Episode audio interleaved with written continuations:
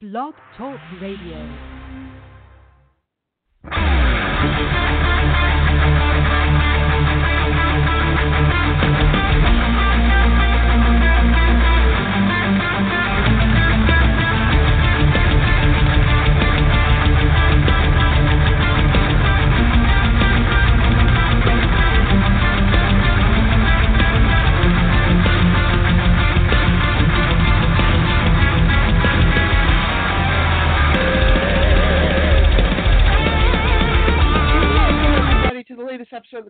Wrestling Show right here on Caveman Radio Network. I'm your host, John Lee, with you till 11 o'clock tonight. If you want to join the show, you certainly can. 646-668-2372. That's 646-668-2372. We have a packed show tonight, folks. We got G1 Climax coming up next week in Dallas. We'll get into that a little bit. We have Slammiversary to get into as well. We also have a guest joining us tonight. Chris Van Vliet will be joining the show at 9.30 tonight. In hour number two, we got Fyter Fest talk. Yes, AEW held their latest event this past weekend. And towards the end of the show tonight, we'll get into some WWE talk as Paul Heyman and Eric Bischoff both have assumed new roles as executive directors. And now, let me bring on the cast of characters. First off, let me bring on my esteemed co-host, Cruz. Cruz, how you doing? Hey, I'm doing fine, Bub. How are you? Doing well. Sorry, sorry for a little bit of a delay, but glad we. But looks like we have actually a few people who want to get on the phone with us tonight, Cruz. Imagine that. Yeah. I, I, but how have you been, by the way? I haven't spoken to you in a couple of days. Ah, this has been a very wonderful week, very productive week on my end. Uh, very interesting times in the world of wrestling. A lot of interesting news has come out. Uh, Japan, in the United States, and in Mexico. So, guys, you're in for a show tonight. Yeah. And actually, before we even bring on the other two people who want to join us, Cruz, I actually had some good news. Looked at our numbers from last week's show, and our show from last week was our highest number of listens we've ever had on this show. That's awesome. That's awesome. We've- Continued we've- growth. Yeah, it's small, it's baby steps, but I just wanted to bring that out quickly. That I want to thank our fans who have stuck by our side through everything. You guys are what's making the show start to hit its stride, which I think, Cruz, you can back me up on this if you want, but I think it's really starting to hit its, hit its stride right now. This is fun. This is fun. Yeah. And it's infectious. And that other people are catching on, no surprise to me. We're doing good. I've got a lot to say about G1 Climax because this card Oh, is phenomenal. Holy. all, all the curse words all put together there at once. Jesus Well, Christ. Before we get to that, let's bring on the other two people tonight. We'll bring on Sure. Jeremy right here. Jeremy, how you doing? Good. How you guys doing? Thanks for having me back. Not a problem. Not a problem. I Welcome, think we Jeremy. one. I think we also have one more person. I think it's Mitch. If the, if it's who I think it is, let me see who this who this is. Hold on. Hey, Mitch, Yo, what's going on? what's going on, bud? Nothing. Wow. Welcome, it's a full Mitch. cast tonight. Yeah, man. Holy moly, full cast tonight. But yeah, so in case people don't know, one of ours truly will actually be at the G1 Climax in Dallas next week, and that's Cruz himself. Yes, sir. But Yes, sir. we'll get we'll we'll start off with that quickly. Cruz, since you'll be at the event, I'll let you take the lead on this one. Listen, everybody is stepping up this summer. I don't. I am so happy for this. If you are a wrestling fan, you have to pay attention. Every promotion has stepped it up. New Japan with G1 Climax, day number one, nine matches. Starting off, Guerrillas of Destiny, Tama Tonga and Tanga Loa against Roppongi, Show and Yo, right? Two hot tag teams. You know they're gonna throw it down. Okay, second match, Shota Umino and Ishii versus Ren Narita and Jeff Cobb. Remember what I told you about Jeff Cobb having a busy summer, right? Mhm. Okay, third match, the Bullet Club versus Chaos. Chase Owens, Jay White, Yoshihashi, and Goto. Fourth match, which I'm particularly interested in, this is a three-on-three match, a six-man tag match. Uh, Jushin Thunder Liger, Juice Robinson, and Toru Yano versus the Lij, Bushi, Shingo, and Naito.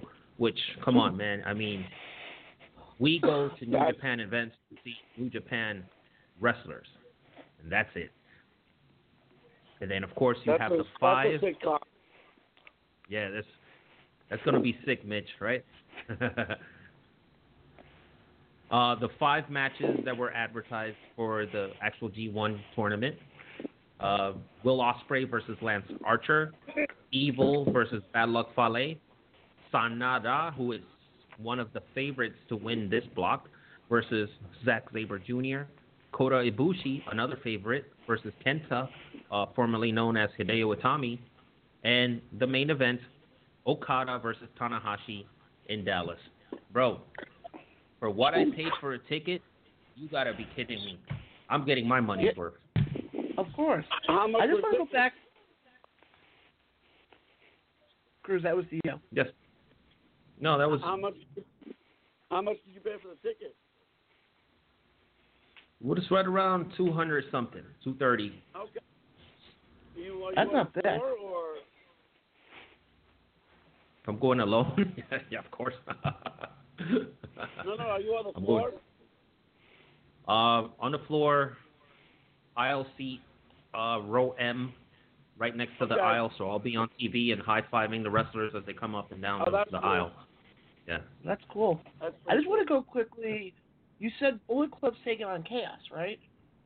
Yes. Didn't they just make some news recently from New Japan latest show that you just did in uh uh what's it in Australia? Didn't somebody just turn on Bullet Club? Yeah. Yeah.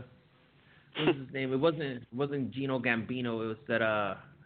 Uh. What was Robbie Eagles. Some no. Robbie Eagles. Yeah, That's Robbie. right. He. Uh. Yeah. I just. I just. To be quite honest with you, he wasn't a good fit in the Bullet Club. He. He just never really got him. His. His. His niche there. So I think this is a better move for him in Chaos.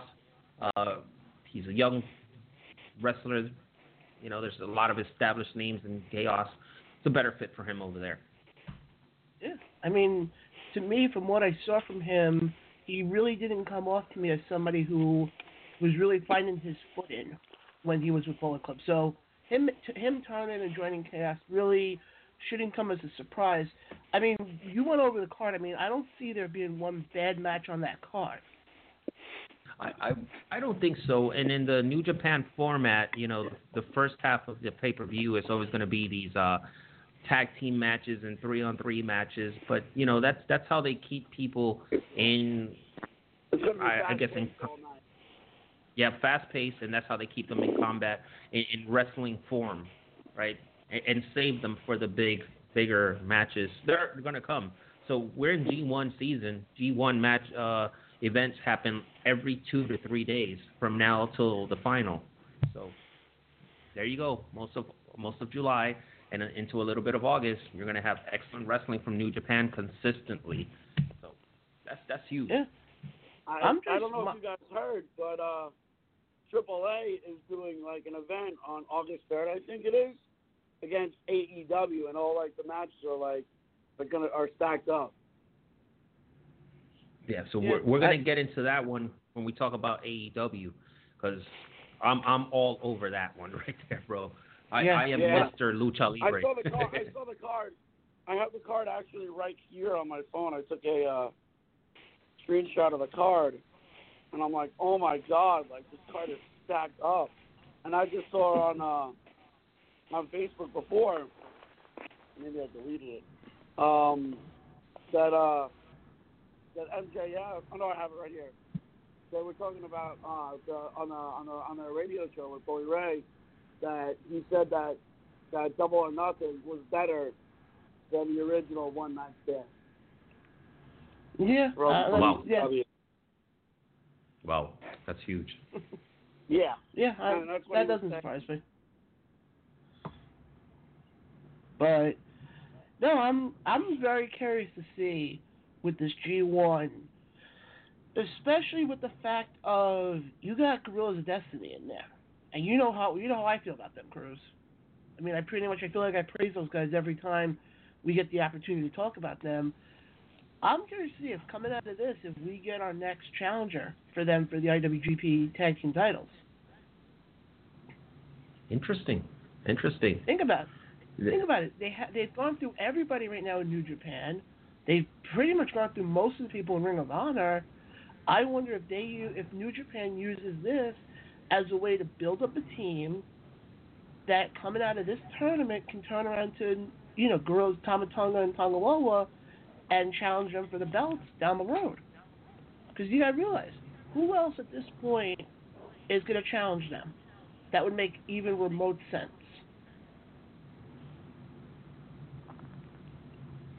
That's an interesting question because they're so dominant. There is no other team close to them, so they're pretty pretty much like the Usos in the WWE, and like LAX and Impact. Yeah. You know, so the wrestling fan in me would love to see an interpromotional match between any two of those teams. But if we're talking strictly in New Japan, uh, this this is this is why the G1 is so important. A lot of the storylines that will un- unfold over the next six months will start here. So maybe Roppongi 3K wins this first match.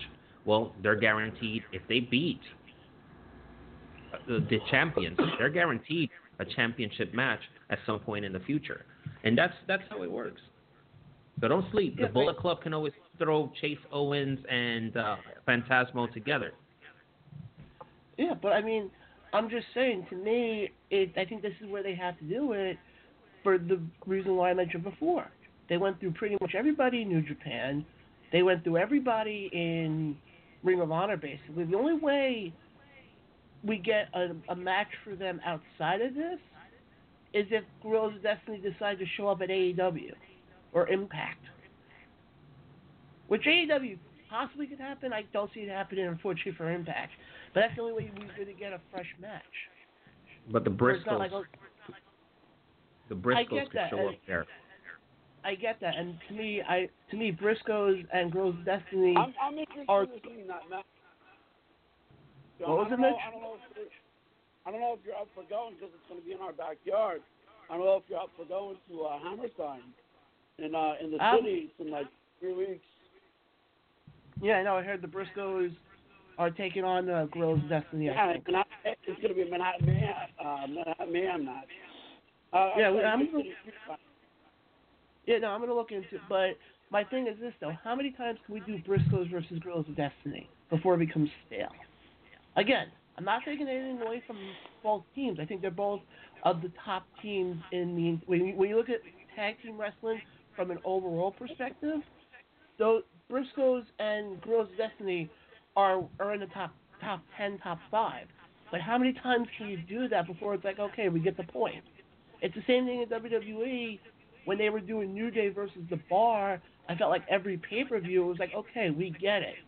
You have nobody else. You're just gonna keep reusing, reusing, reusing. Eventually, it's gonna become stale.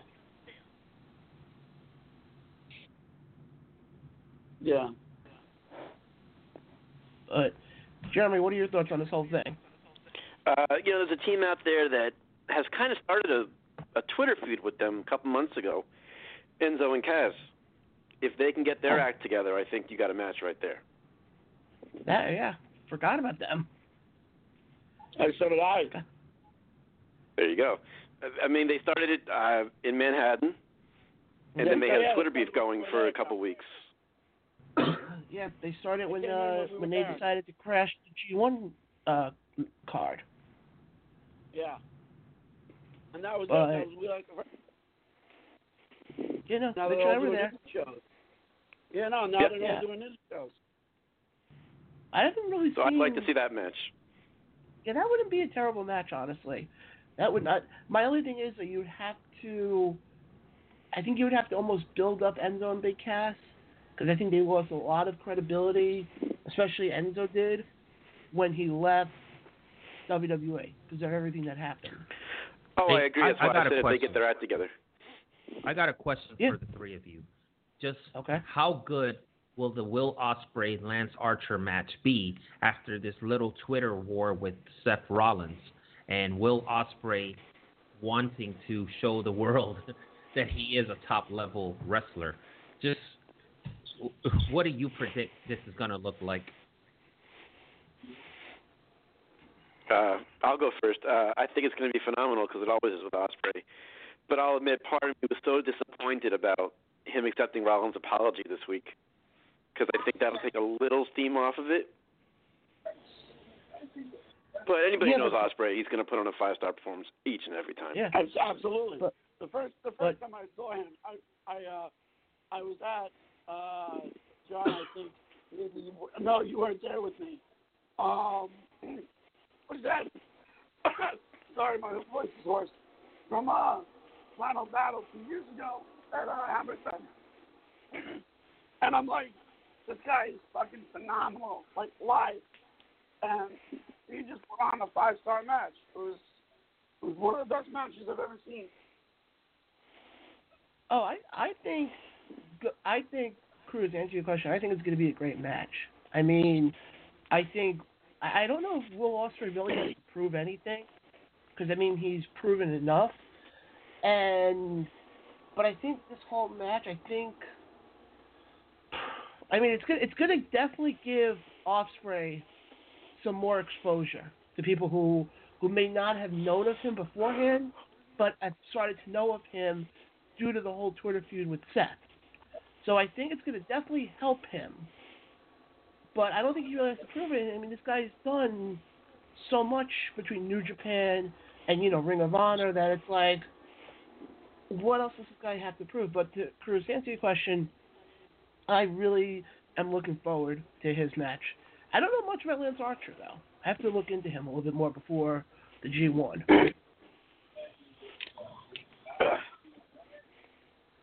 But let's go over now quickly to Slammiversary, as that will be Cruz. That that's the day after the G1, right?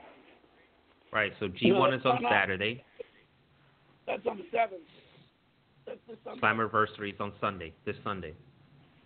Yeah, and I was uh, I went to the uh, both shows at uh Melrose Ballroom a couple weeks ago, and uh, they were leading up, and I went to both shows because the tickets were just so cheap.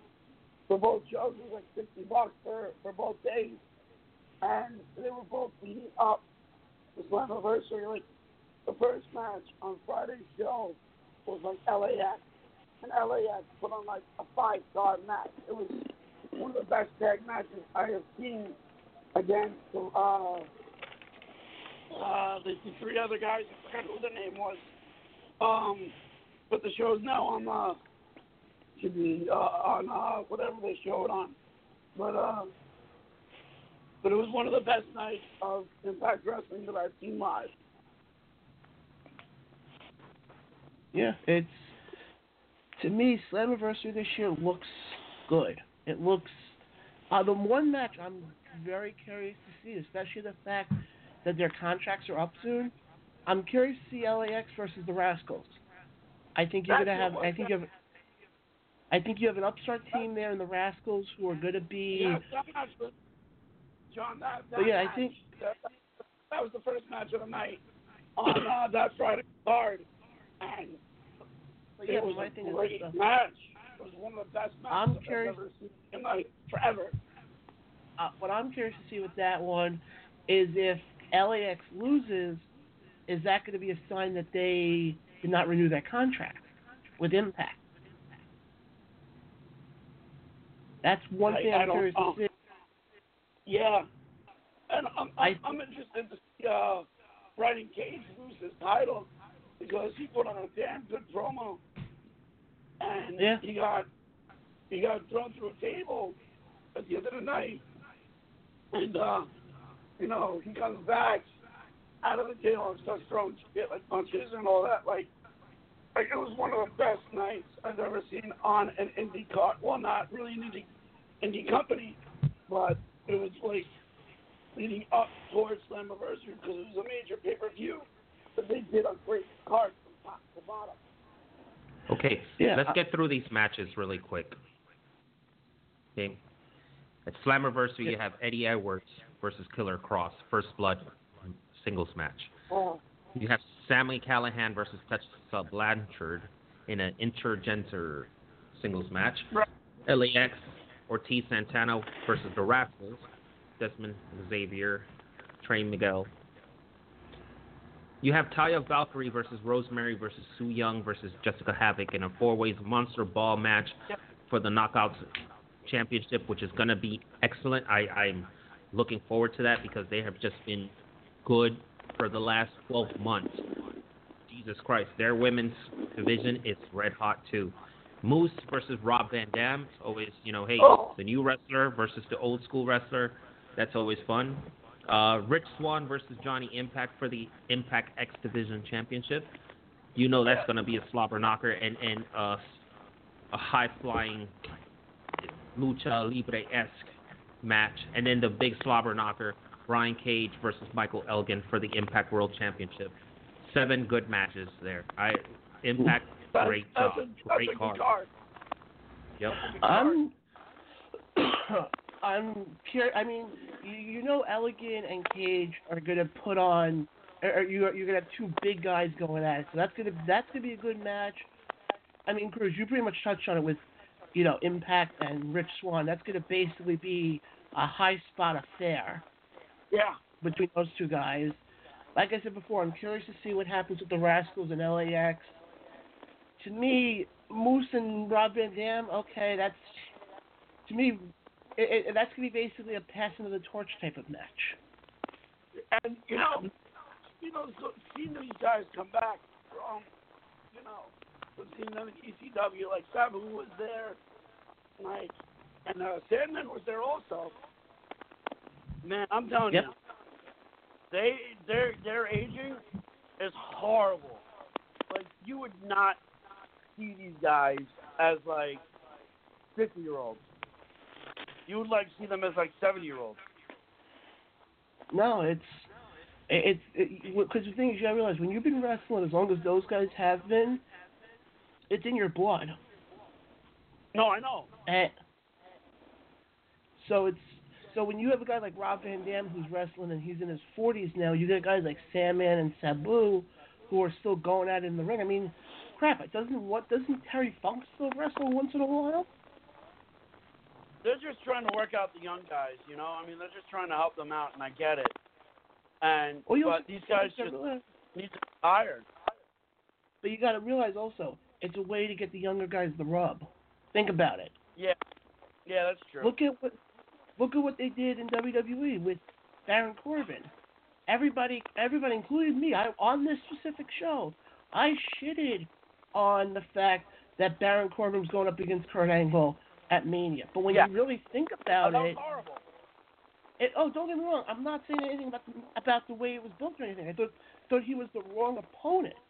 But when you Right. look at it in the sense that we're talking about, like with Moose and Van Dam, to me, it's the young. It's the young guy trying to get the rub off the veteran. And in this It's- case, I mean, yeah, you don't. But the thing is, Mitch, let me just finish my point here for a second. You don't look at somebody like Moose. You don't look at somebody like Moose as being a rookie anymore. I mean, the guy's been wrestling now for at least a good 20 couple of years. Yeah, But, started in but Ring when you're going up, yeah, but when you're going up against somebody like Rob Van Dam, who's been in this industry since the '90s, unfortunately, Moose is kind of the quote unquote the rookie here, still trying to get the rub in a weird kind of way. it, it's it's also like when you when you bring back Taker, and I know that Taker's going to be at Extreme Rules, but it's like I you you see like you saw like last week, you saw Taker like walking slowly up the ramp, the kind of promo in between his entrance in his in his uh in his entrance, Yeah, and it no, tells I, you I, like this guy's retired. yeah, no, I, I know, I completely know. we just a quick programming note. We'll be joined by Chris Van Vliet in about five minutes or so. So stay tuned for that because that's gonna be a fun interview. Uh, Cruz, I just wanted to bring up one thing quickly with regarding Chris Van Vliet before we bring him when we when we bring him on in a couple minutes. We've interviewed a lot of people on this show. hmm I'm not saying I'm nervous about Van Vliet because to me it's just the same interview type of thing, but this to me just seems so different in in a in a good kind of way, I guess.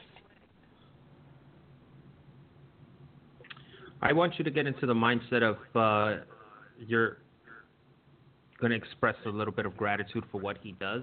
You're going to expose him to our listeners, so helping our listeners.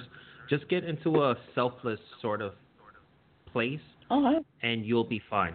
You'll be fine. Yeah. You've done a great job Where- before, and we're going to continue on. One, two, two things. The two guests have to go on mute when Chris comes on because I'm hearing feedback from one of them. Probably All right, maybe me. Maybe. like an, like an echo. Yeah, I hear yeah, it too. I'm hearing that too. All right, yeah, I think that's the way we do it. Once, once um, Chris. Actually, speaking of him, he's he's on right now. So Jeremy and Mitch, I'm gonna put you guys on mute for a little bit, okay? Yeah, okay. Thanks, right. guys.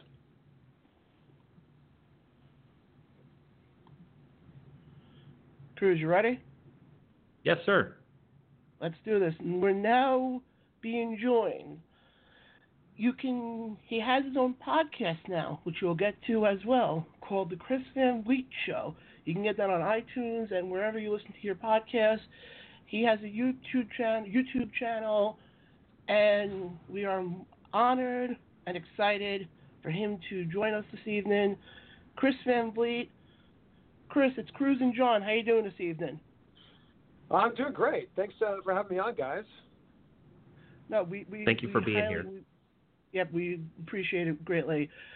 Uh, Chris, let's start off with this. What got you into wrestling originally? What was your earliest memory of wrestling? I've been a I've been a lifelong fan, like like you guys are, I'm sure, like anyone listening to this. But my first memory was watching it at Grandma and Grandpa's house at be on on Saturday, and just you know seeing the larger than life characters. Like I grew up with Hogan and Macho Man, and I was always fascinated by the you know the the kind of secondary characters, the comical characters like Repo Man and Koko B. Ware. Loved Jake the Snake. But it wasn't really for me till the Attitude Era that I really dove in and like became like the obsessive, crazy fan that I am now.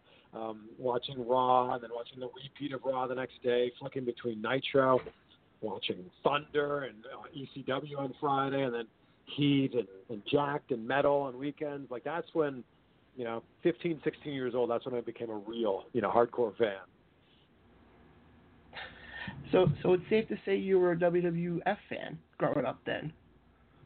I was, uh, yeah, I was a WWF fan, and then honestly, though, when I when I was 15, 16, I was just a wrestling fan, which is what I am now. Like, just whatever was out there. Like when I when you when I was a kid, you know, like five, six, seven, eight years old, when I first was introduced to wrestling, I didn't know there was anything outside of WWF at the time. But uh, you know, when I really got into it, I, just I would watch absolutely anything I could get my hands on, whether it was WWF at the time, WCW. Uh, I loved watching ECW as well. I would just take in any of it that I could. And did you ever think when you were younger that when you grew up you re- you'd be essentially doing this for a living, working in the wrestling industry? Well, it was actually my dream to be a pro wrestler. Like I got so into it. And, uh, I was a backyard wrestler in in like 15, 16, 17 years old. It was my dream. Like when I graduated from high school, I wanted to, you know, be a pro wrestler. I went to wrestling school for a little while, and you know, it didn't really work out because I had to balance um, going to college and doing wrestling school, and something had to give. And I just figured probably made sense at that time of my life to, you know, finish my college degree, and you know that helped me get to where I'm at now in the broadcasting world. But you know, to answer your question, it's it's pretty crazy. You know, it's it's crazy to look up to these guys my entire life, uh, these men and women, and you know now I'm able to you know have these lengthy conversations with them and ask them the questions I've you know always want to know the answers to, and it's it's been pretty surreal. Who's the in your in the people you've interviewed, who was the I'm trying to think how to phrase this, who was the most difficult one to interview? Most to- challenging. I have, to say, I have to say most of them are like, you know, most of them are pretty good. Most of them are pretty great. I've been really fortunate that, you know, I think when when they see that there's a camera on them and they know that there's the ability to promote whatever it is they're promoting, put themselves over, if you will. Um, they've all gone pretty well. But if you watch my interview with Evan Bourne, it's just uh, it's just an interesting interview, and uh, I I didn't know what to expect. I certainly didn't you know, if you watch the interview, it's just a little off. He's just he's answering questions I'm not really answer or asking, and that's just a bit strange. So I'd love to I'd love another chat with Matt Sydal, Evan Bourne, and you know I'd love to you know either see what happened there or you know if that's the same case again, then that's okay. I just, I mean, I, I was watching a lot of your interviews recently, and the one I got that seemed the most challenging was MJF. Well, yeah. Um, MJF's uh, boy, he's a he's an interesting guy, isn't he? Um, yeah. Yeah, I I didn't know what to expect from that interview either, and uh, I, I can't uh, I can't say I've ever been in an interview before where uh, someone has ordered room service that arrived during the middle of the interview, and then they proceeded to eat it uh, while the interview was happening. So, um, yeah, that's got to be my new uh, that's got to be my new at least most recent answer. MJF, what a what an interesting guy, and yeah, what you see was, is what you get with that guy. Yeah. Oh no, I definitely. You were saying before about how when you were growing up, you became a wrestling fan just because of how you had WWF, you had WCW, you had ECW. Looking at the landscape now with WWE, AEW, do you think it's different now because there's so many more promotions? Well, I think this week with Raw and SmackDown is uh, that's that's got to be uh, a direct result of AEW having you know their second show with Fyter Fest. Um, Raw, Raw was super interesting. Some stuff happened on SmackDown that we certainly did not expect. Um, I think that you know I think the phrase "rising tides lift all boats" is really applicable here. Uh, if AEW is coming in and raising the game, the Indies are better than they've ever been. I think that uh, it's the best case scenario for wrestling fans, and it's the best case scenario for wrestling. You know, if you were an independent wrestler 10, 15 years ago, and you weren't hired by WWE, you know, you probably had another job. You probably had another job, and you wrestled on weekends. Nowadays, you know, there's lots of examples of it. The Young Bucks are an example before they went off and did their own thing. Joey Ryan's an example now. Will Ospreay is an example of people who don't need to be signed to a major company, and they're probably making more than if they were signed. Well, could, you could also, if you, and I agree with what you're saying, but you could also throw Cody into that mix. Cody was with WWE. Sure. He decided to bet on himself, and look at what he's done now. I mean, he's pretty much, you can almost say, changed the landscape of wrestling in the time span of six months. Yeah, I mean it's funny for the last six months, uh, you know, AEW's been the conversation uh, of every wrestling fan, and the reality is they've only had two shows in the last five weeks, but we've been talking about them for six months, and Yeah. uh, it's just a super exciting time to see what happens, you know, from here on out. I'm really, really excited. I think the real, you know, the real tell will be in October to see how uh, how they do with television and how the the TV product is, and um, you know what we can expect week to week with that. Well, I'm, uh, there's a few things with me. I'm very curious to see how. And let me actually, I'll, get, I'll ask you this one then. If you're AEW, and I don't know if this question's been brought up or not, but we've been talking about this on the show, on this show specifically the last couple of weeks. How do you attract a casual fan who may not know of the brand, or who's sitting on their couch and slipping through the channels and goes to TNT and goes, "Oh, look, there's wrestling." To me, uh, that's the one thing I'm curious to see how they're going to pull that off. And I think that that's just going to be a matter of time. Um, I think that there's a real distinction made between a wrestling fan and a WWE fan. and I think that, you know, I was at Fyter Fest, I was at Double or Nothing. Both were great shows. Um, and I think that your crowd there is mostly filled with wrestling fans. I don't think someone, you know, in the neighborhood uh, looks in the local newspaper or looks online and goes, "Oh, there's this wrestling show this weekend. Let's go, honey." I think that that does happen with WWE, though. I think that people go to WWE in the same way that they would go to the movies. They go, "Oh, great," or like go to the circus. "Oh, great, there's something to do in town this Friday, or or it will be Friday or this Monday. Let's go." You know, uh, wrestling's always a good time, you know, to bring the family. That's that's not the audience that AEW has right now, and I think that uh, they're not going to attract the casual fan right for uh, for now, and I don't think that's a bad thing.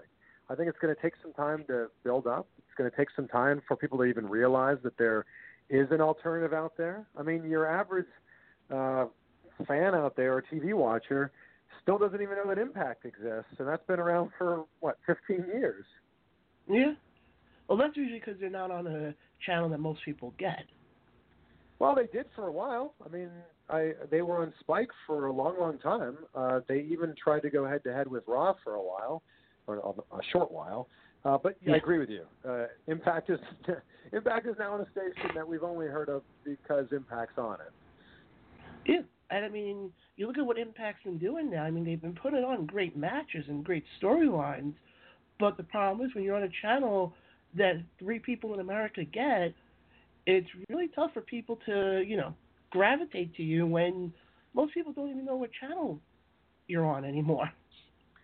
Well, that's why this deal with TNT was so massive. You know, for them oh, to yeah. be on, uh, for them to be on a network that everybody's heard of, for them to be on a network that has a history with wrestling, with WCW, um, AEW has certainly set themselves up for success. And whether you're a wrestling fan, a WWE fan, or whatever, I feel like everybody should be rooting for AEW because if they succeed, then everybody is forced to get better.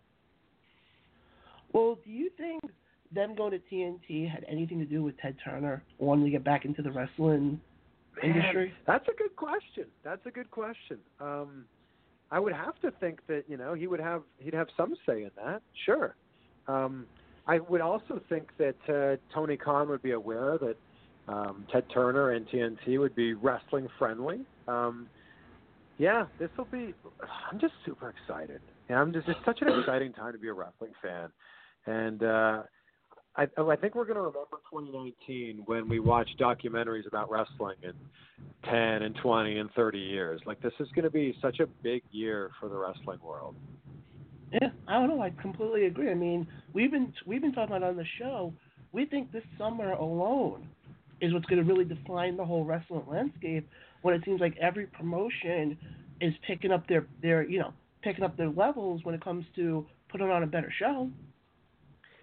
Yeah, I mean, right before I interviewed Cody, right before Double or Nothing, I said to him, "You guys kind of coincidentally picked the best possible week to launch. It wasn't, you know, it wasn't by design, but it was, it was the same week where Brock Lesnar won the Money in the Bank contract, and everyone was so upset about that. And it was the the next night on Raw that they introduced the 24/7 title, which is, you know, turned into, you know, be very entertaining. But at the time, uh, it got booze when Mick Foley introduced it, and people thought the belt looked ugly, and they wished that it was the hardcore title. Like there was just a lot of um, a lot of people that were just disappointed in the product at the time and expected more. And it was like the absolute perfect timing for AEW to come in and have their first show. Yeah, I mean, I was fortunate enough to be there at you know at Double or Nothing, and to me it just seemed like I've been to WWE events over the years, especially you know living up on Long Island, go to the Coliseum, to the Garden, and stuff like that. And there's times where you're sitting there, you're like, oh great, another three matches to go. When I was at Double or Nothing, I sat there and I was like, when all of a sudden after uh, Jon Moxley had debuted, I sat there, and I'm like, oh, this is over. Like I was kind of bummed out when it was done. Yeah, yeah, it was uh, it was next level. You know, it it's uh, just the, what they had going on in the ring there uh, was really special. Every match, every single match on the card was entertaining from start to finish. And Tony uh, Khan said it uh, when he spoke to the media on Saturday after Fyter Fest. He said he wants to make the shows, and when television starts, it'll be the same thing. He wants to make them wrestling heavy, and he wants to make them like 90% wrestling, 10% promos. And if they do that, if, I mean, think of what a crazy concept, right? Making a wrestling show Yeah. that actually has a lot of wrestling on it. It's crazy. It- but hey, look what that's basically what NXT is. Yeah, you're totally right. It's it's exactly what ECW was, and Tony Khan was a massive ECW fan. Um, so it'll be really interesting. Um, you know, and if there's this much excitement now, and we're still a couple months away from I, I just hope that this excitement continues to ramp up, and uh, I'm sure they'll have big things in store at All Out, and I'm sure there'll be big things in store when uh, TV starts too. Well, speaking about All Out, I want to get your take on this because this seems to be like the biggest topic of conversation. When it comes Punk. to the eight, it, actually, I won't be surprised if that happens. I really, at this point, we on on this show, on, I think a week before Double or Nothing, we were making our predictions about who we think is going to make their debut and the whole nine yards. And I turned around on the show and I said, "Don't be surprised if we see Moxley." Just something in me had the feeling that Moxley was going to be there. So I'm not going to be surprised if all of a sudden we hear, you know, cult of personality all over the speakers, and all of a sudden you see Punk sitting there. But And if CM Punk's not at all out, I think we can put this to bed. That you know, Yeah. CM Punk is in fact telling the truth, and he is in fact not coming back to wrestling. Because I mean, everything it would make such perfect sense, right? It's it's in Chicago. It's it's all out. It's the one year after All In. Uh, it's the last pay per view before they start live television on TNT. Like everything is stacked in their favor for this to make sense. Um, but I think that if it doesn't happen, look, I, I can see it both ways. If it if he shows up, I'm not that surprised. If he doesn't show up, I'm also not that surprised. Um, I I think it'd be uh, amazing if he showed up, even if it was just for one night, one appearance. Um, but if it doesn't happen, I, I think that no one will be surprised. I mean, I'll make a prediction right now of who I think is going to be at All Out, and this is just, I, I think Marty Marty Scurll is going to make an appearance. Oh, that's interesting. When's his contract up? I think it's this summer. I th- I could be off on that, but the only reason why I'm saying that, I got an email today saying that him and Flip are going to have a appearance at the Pro Wrestling T uh, store that weekend. Yep, that's happening. Yep. So uh, to me, Marty being there would be Marty being there would be you know that'd be big. Uh, CM Punk being there would be, you know, gargantuan. Like I, well, there's no one bigger. There's no one bigger in wrestling than CM Punk. I- and I, I actually can't think of another big free agent that if they showed up there, you know, the crowd would pop like they did for Moxley. Oh no, when Moxley showed up, I think I actually lost my voice. what side of the arena were you on? We were on the side where where when you saw Moxley come down the the aisle, we were on that side. Yeah. Oh, So we- I was on the exact opposite side of you. Yeah, because my unfortunately my my- phone had shut off. No, go ahead. Oh no, I was on the side where the cameras were shooting from. So um, I saw some commotion, and my buddy kind of taps me on the shoulder, like, "Hey, look over there," and it was like our side of the arena saw it first because we saw him like coming down the stairs, and then the whole building started to see it, and it was like wild. And then he jumped over the guardrail and got in the ring, and yeah, the crowd was as loud as it had been all night. I mean, that was such Oh, a yeah. surreal moment. And and to think, John, we were there. We were there for history. Yeah, yeah. That well, I remember that night. At that point, my phone had shut off because I had no battery left because I had taken so many pictures that day. And Oh, also, I was with- I was with, with I was with a friend of mine, and he said same thing, tapping me on the shoulder. He's like, "Look who's there! Look who's there!" And I'm looking, and everybody's standing up. Now I'm not a tall person, so you have somebody who's taller than me who's standing up. It's kind of tough for me to see. So like I'm trying to go around, and I just see him walk right past me. I'm like, "Okay, this is really happening." Oh, awesome. Yeah, that was cool. I I honestly can't think of, you know, I, if Enzo and Cass showed up, that'd be cool. You know, that'd be cool. I, but I don't think the place would go crazy. Um, you know, if if if Sasha Banks showed up, that'd be pretty big. Well, okay. Speaking about that quickly, what do you, what do you what are you what's your opinion on the whole Sasha Banks situation right now? I I think she's just trolling people. I think that uh I think that perhaps she's unhappy and maybe she's just tweeting some things out or putting things on Instagram. But if I had to guess, uh, WWE is not going to let her go, not going to let her walk. So I, I I would be very very surprised if we saw her anywhere other than WWE for a long time. Be, well, so you don't think this is going to turn out to be something where it was like with uh, Neville, where he just sat out his contract, and then also in a hear, like by the fall, okay, WWE has come to terms on the release of Sasha Banks. Yeah, and this is what happened with uh same thing happened with Moxley too. I mean, it's possible. She'd be a big get. You know who else would be a big Yeah. get? AJ Lee. Imagine AJ Lee came out at all out. That that that wouldn't be too bad. That would not be. That would not Think be about this. too If bad. AJ Lee, if AJ Lee came out like early-ish in the night, like to you know early to the halfway point of the night, the entire rest of the show would be CM Punk chance. And if CM Punk didn't show up, then we assume well CM Punk has to be there the first night of TV. He just has to be. And then you pop some major numbers because you know everyone would be expecting to see him on TNT.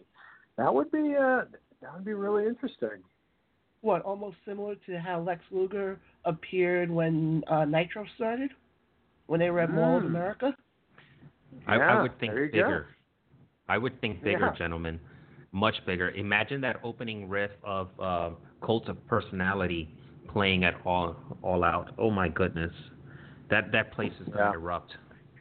That would be the biggest, you know, the biggest return, biggest free agent in, in maybe in the history of wrestling. oh, that would be such a dream come true for, for many fans. Chris, a question for you. Who would be your dream interview, past and present? Well, it's uh, someone who's still present. Uh, Vince McMahon is my dream interview. Uh, and if you are a fan of, if you're a fan of pro wrestling, you know, all every single one of us should want to shake his hand and thank him for you know what he's created.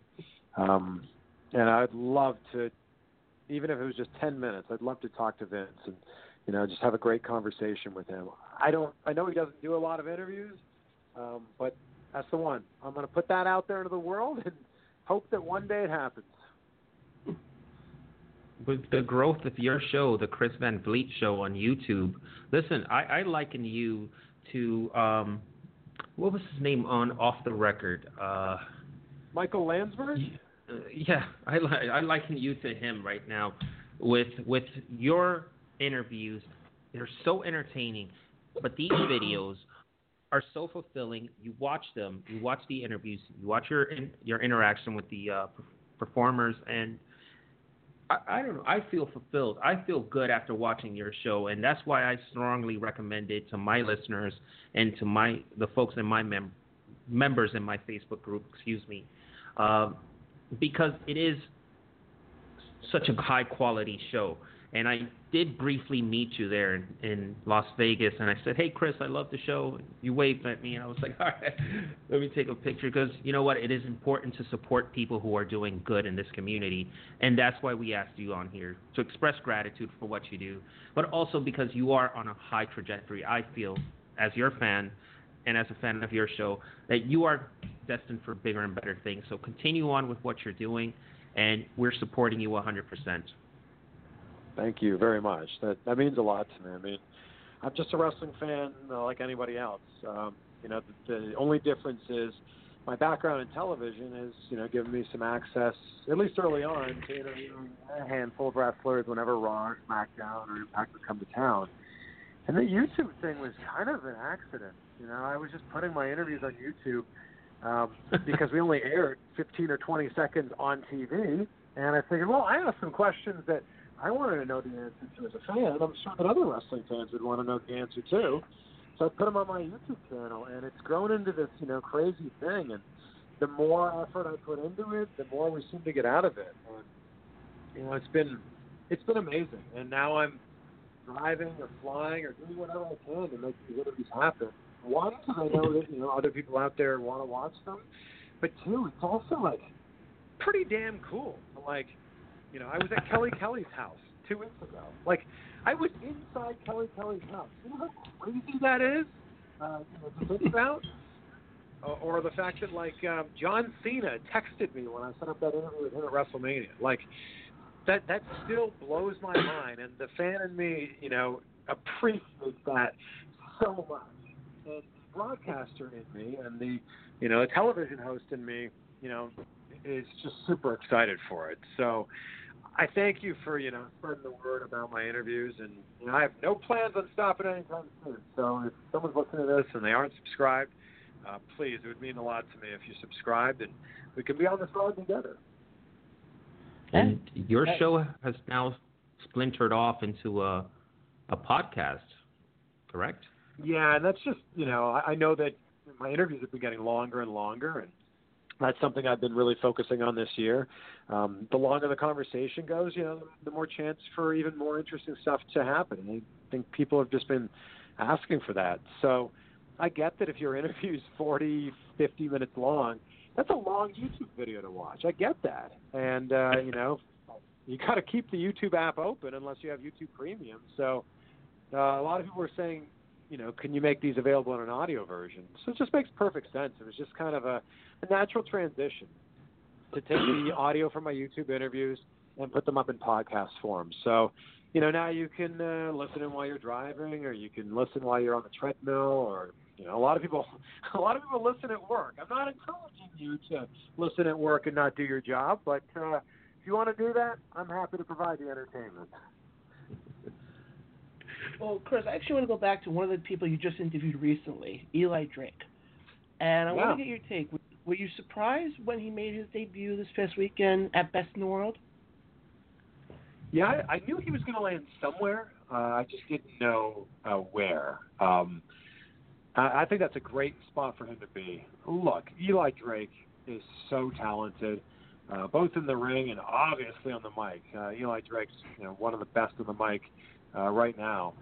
He's going to thrive wherever he goes. Uh, I don't know how long his deal is with NWA, but uh, I'm happy for him, and uh, I'm happy that he wasn't unemployed for that long. It seemed like he was really enjoying his time off, uh, some time to be home, and uh, he was talking about working out a lot. He, that's obviously something he does. I'm glad that he's back in it. And, uh, um, I'm glad he found a good home. Yeah, just, just think about this stuff for a second. The top three guys right now in NWA, Nick Aldis, James Storm, Eli Drake, all former Impact guys. Yeah, yeah. Well, they're they're being used correctly in NWA. I'm not saying they're being used, you know, badly in Impact, but you know, we've, I think we've all known that Impact has had some problems with booking in the past, and I'm glad that they're in NWA, and you know, we've seen Nick Aldis get used really, really well, and I hope it's the same with Eli Drake. well, uh, we actually said on the show, we said if you look at a guy who's had a resurgence in his career, just look at Nick Aldis. The guy was, you know, had the Magnus gimmick in Impact, didn't lead him anywhere. He leaves Impact, goes under his real name of Nick Aldis, and he's pretty much been the backbone of the revival of NWA. Yeah, he really has been. That's a that's a really good observation. Um, and his match with Cody, I think, for a lot of people, uh, either put him on the map or, if you were an Impact fan, put him back on the map uh, last year at All Out. I mean, that was a a great match, an emotional match, and you know, Nick Aldis' star just continues to rise from that match to where he is now. Then the other thing also from uh, you know from Best in the World was the reveal of the fourth member to Villain Enterprise. Were you surprised that it was Flip Gordon? Well, uh, I'm I'm just surprised that uh, I'm surprised that Flip didn't somehow work something out that he got into all uh, all elite wrestling. Like I just feel like I feel like that's probably going to happen because that's where his friends are. He obviously is a you know been a big star being the elite. So I guess I'm just surprised that they're um, I guess giving him a a, big storyline like this when I mean I don't know what his contract looks like, but I would have to think that uh, the second he's available to go to AEW, we're going to see him in AEW. Oh yeah, I'm not.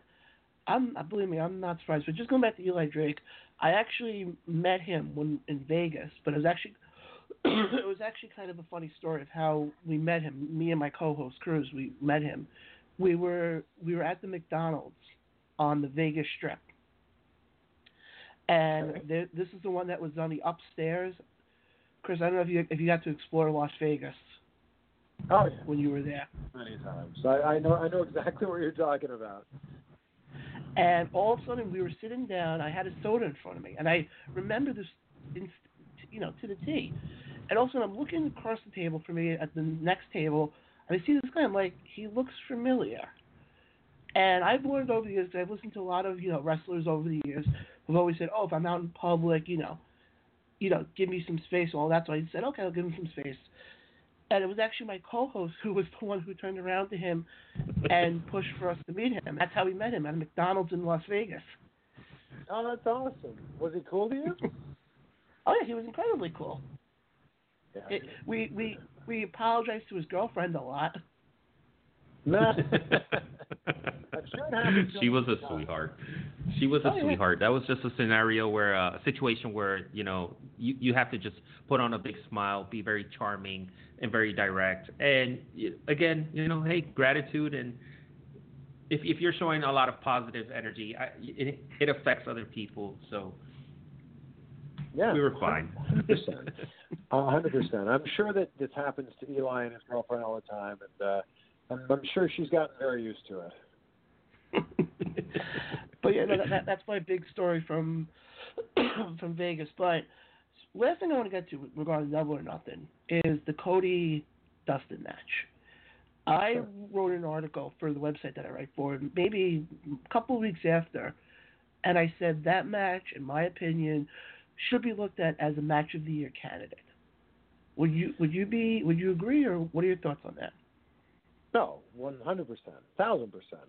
In fact, uh, we did the post-match interview with uh, Dustin Rhodes, and afterwards, I said thank you. I shook his hand. I said that was match of the year, and Dave Meltzer was standing right beside me when I said that. And Dustin goes, "Oh, well, you better tell Dave that." and Dave goes, "Yeah, that was a really good match." Um, so I think that if if the voting were to end today, I know it's only halfway through the year, but if the voting were to end today, that is match of the year. I mean, that match had everything. Uh, that match had emotion. Like, when was the last time you felt emotional about a wrestling match? I, I don't know the last time I felt emotional about a wrestling match. Oh, I but can I can answer that know. question. I can easily answer Okay. that question. Well, not not a match, more of a build up to a match though. WrestleMania Okay. 30, Daniel Bryan taking on the Authority. Okay. Yeah. All right. That was you know it's a different kind of emotion it's what than what's going on here. Like there Yeah. were like grown men in in the MGM Grand Garden Arena that were crying. Um, oh, I I, got I, I don't. eyed.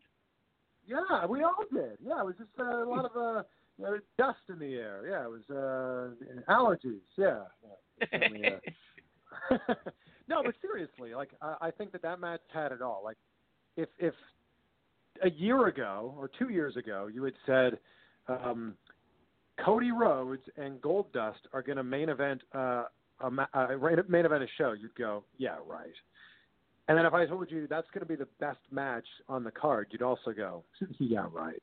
And then if I said that might be one of the best matches of the year, or you know, very well could be the best match of the year, you'd also wouldn't believe me. But you know, we saw Goldust wrestle Dustin Reynolds, Dustin Rhodes wrestle in that match in a way that we had never seen him wrestle before.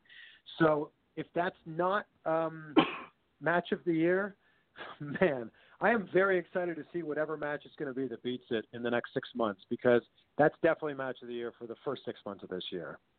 That and I, I think it's going to be very tough for any promotion, WWE, AEW, Impact, Ring of Honor, to try and even top what those two did. Yep. There's I mean, no question. you you basically hit it right on the head before. What match has ever caused grown men in the stands to start crying? Yep. It's uh, that's something special, and the fact that we were there to witness that live, pretty amazing. Oh, that was incredible. Want to get your thoughts also quickly on because I know you you were at Fyter Fest. Did Yeah. it feel did it feel different at Fyter Fest than it was at Double or Nothing? It definitely felt different. Um, I felt different because the arena was smaller, uh, considerably smaller. I think that uh, there was a lot of anticipation leading up to Double or Nothing. You know, we didn't know what to expect, any of us. You know, I think that there was that real buzz of excitement in the air. It, Double or Nothing was amazing, but what Double or Nothing unfortunately might have done was raise the bar too high.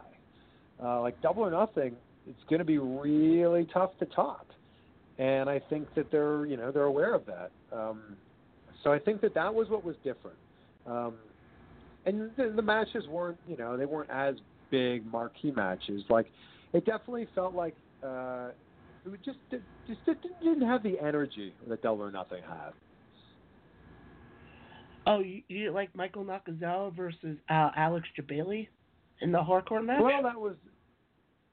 I just wish that that match had taken place. I don't know at another time because it was interesting. I'd interviewed uh, Jimmy Havoc earlier in the day, and uh, I said to Jimmy, um, I said, "Are we going to see? You know, you're you're the death match guy. We're going to see some hardcore stuff in your match." And he's like, uh, "Probably not, but I guess you could. It's a four way match. You know, I could I could bring some stuff out if you want." He said, "But if there's already a hardcore match on the card and someone else has a hardcore match, it really takes away from the main event hardcore match." And I'm like, "That's a really good point."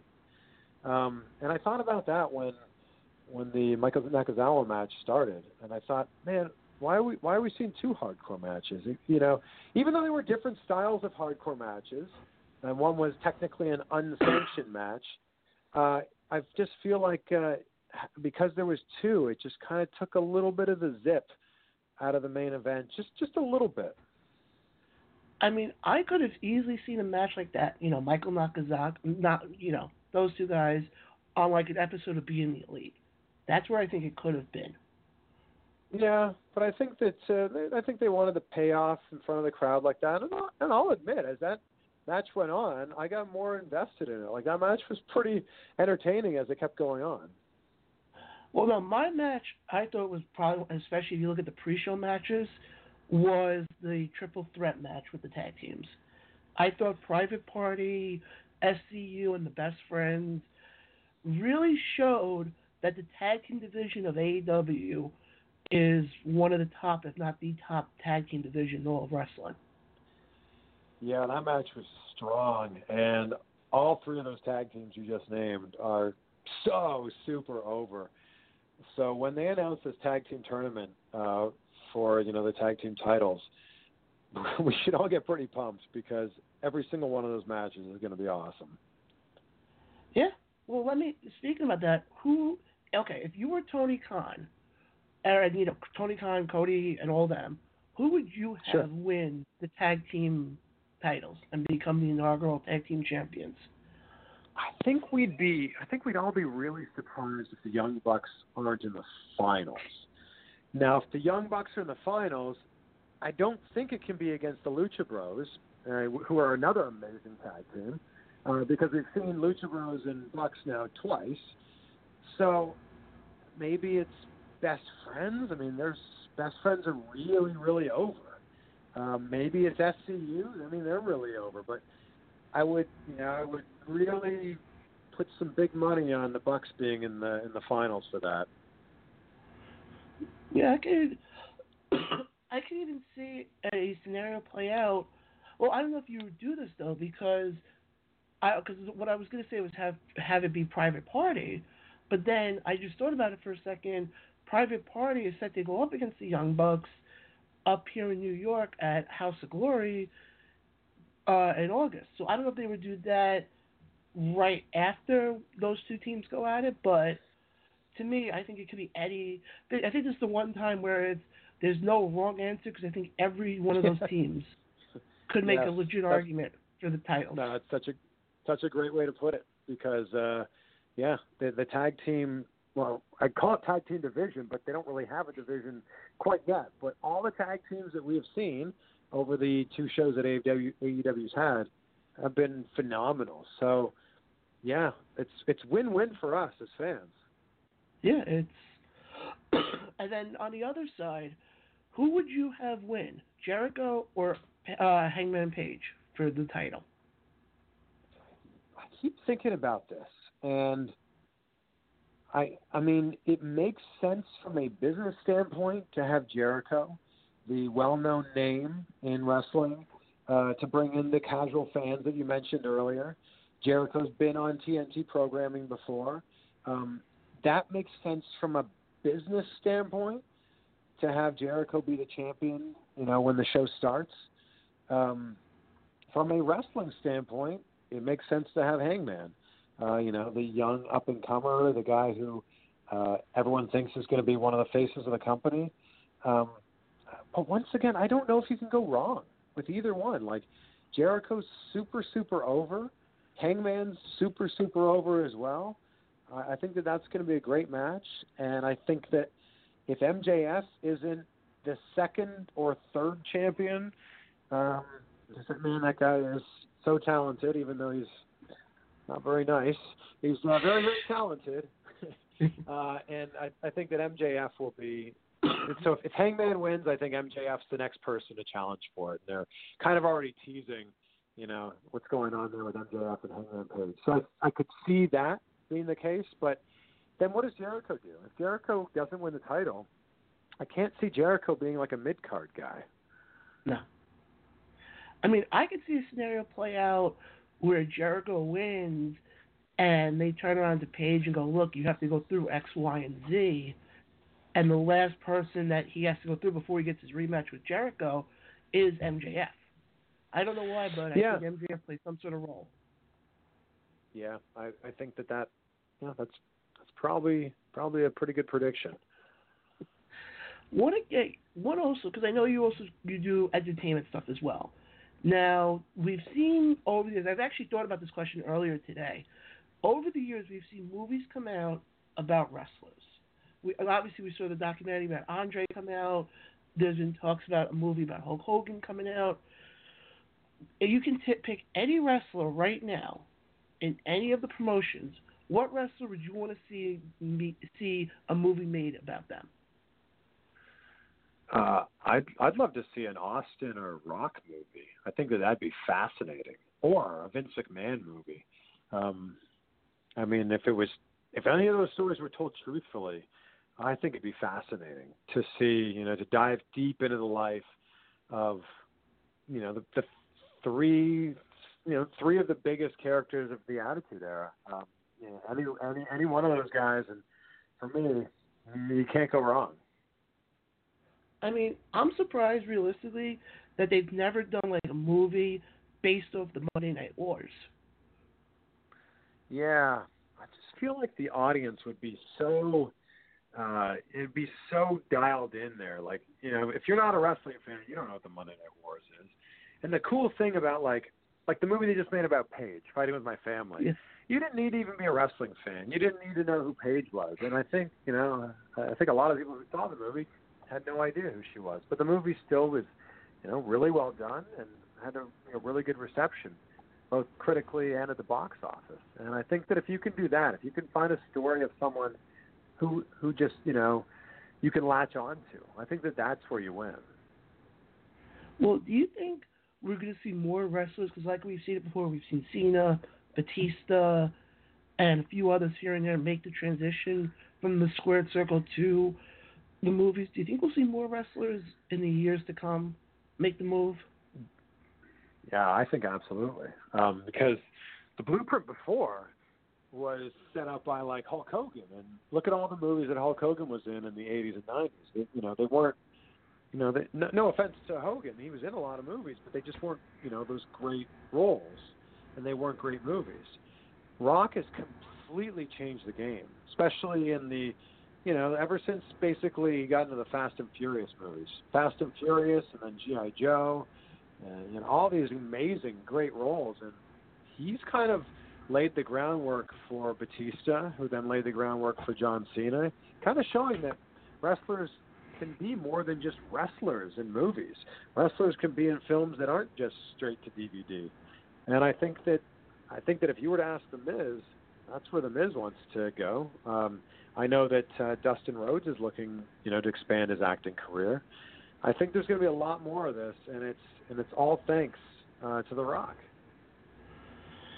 Yeah, it's going to be something that'll be interesting to see. But another thing I want to get to, I know you're in the whole communications field, and I'm actually somebody who's an aspiring communications person. Obviously, I do this show. I I write for a website.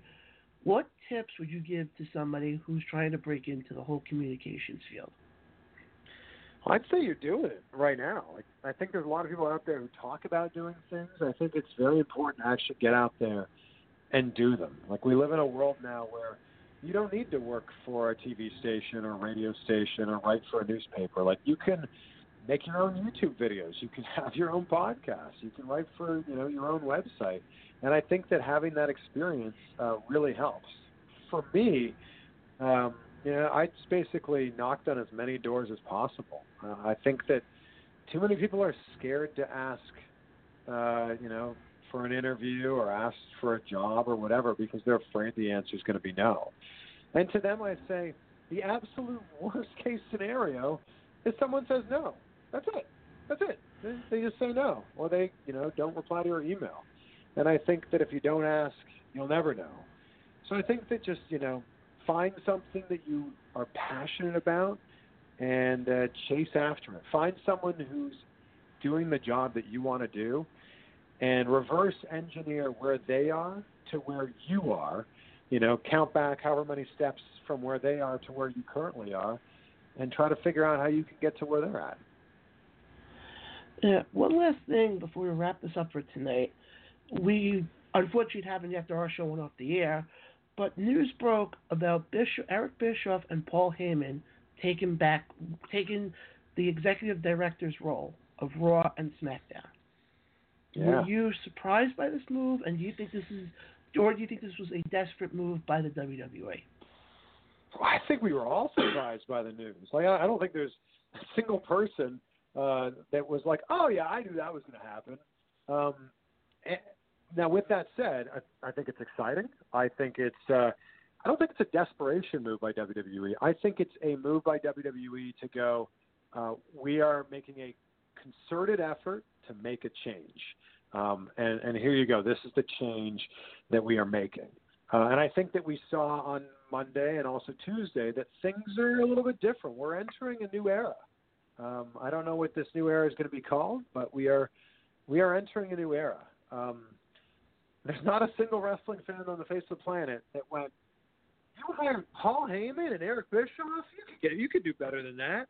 There's no two better people in the wrestling world for these jobs, and I think that uh, I'm really excited to see what happens uh, in the next couple weeks and months, and I'm super excited to see what Bischoff does when SmackDown goes to network television on Fox in the fall. We actually have one. We have we have a few fan questions submitted. We use Yeah, the hashtag. We use the hashtag AskCVV. It was you Yeah, know I. I, I kind of thought about it quickly. We one of them we asked you earlier was about who was the most challenging wrestler you've ever interviewed. The other one we have here is this: Where was the best place you have ever done an interview?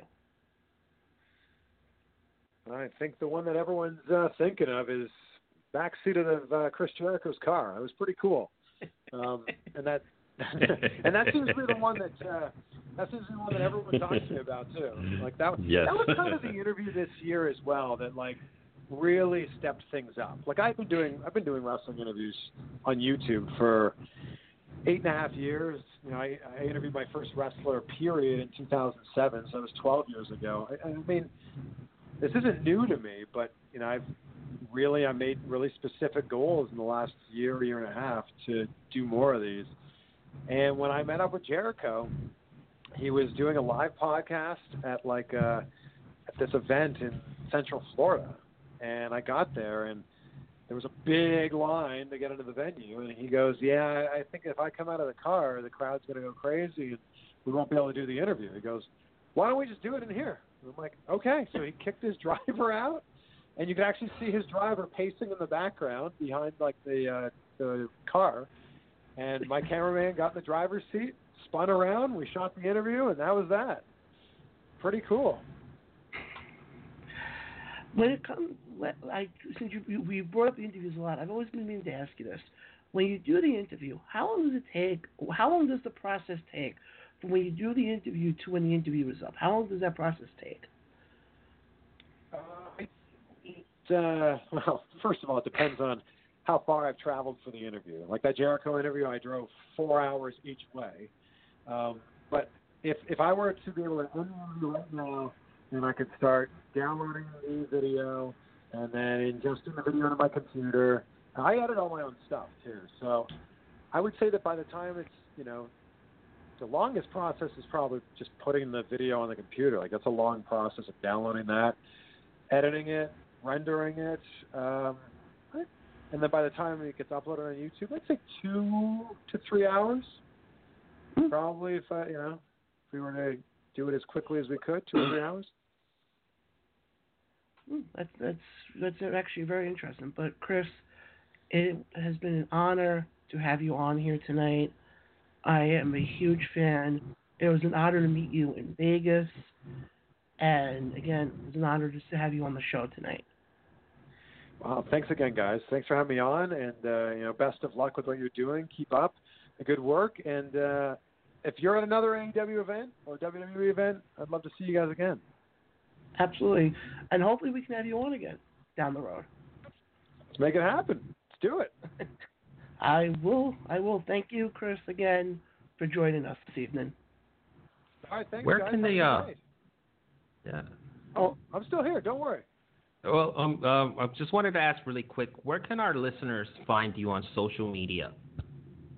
Yeah, it's my name, Chris Van Vliet, V A N V L I E T, and that's that's everywhere. That's Instagram, Twitter, Facebook, and of course uh, on my YouTube channel. And now on the very originally named show, the Chris Van Vliet Show.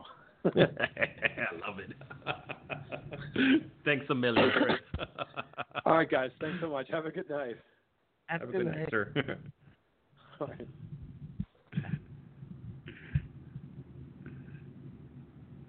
that was awesome, John. That was fun. That was really fun. But He's such a good bring. He's such a good person, man. Um, you could bring the guys back, but I, I just want to say real quick, I, I, I truly meant that. His his show on YouTube, those interviews are fantastic, and if you are a wrestling fan, it's this just adds to the whole enjoyment of this medium of entertainment, right? And his show, I truly recommend it. It is a feel good, feel good interviews. You always come out of it a little bit more informed, feeling a little bit better about this. Uh, uh, like I said, the whole pro wrestling industry. Yeah. Uh, he's doing very good. Yeah, but Jeremy Mitch, you know, welcome back, guys. What do you guys think of it? Uh, great guy. Well, Chris is a friend of mine down here, and he's every, it's everything I thought it would be. He's just a down to earth, regular guy who just loves wrestling.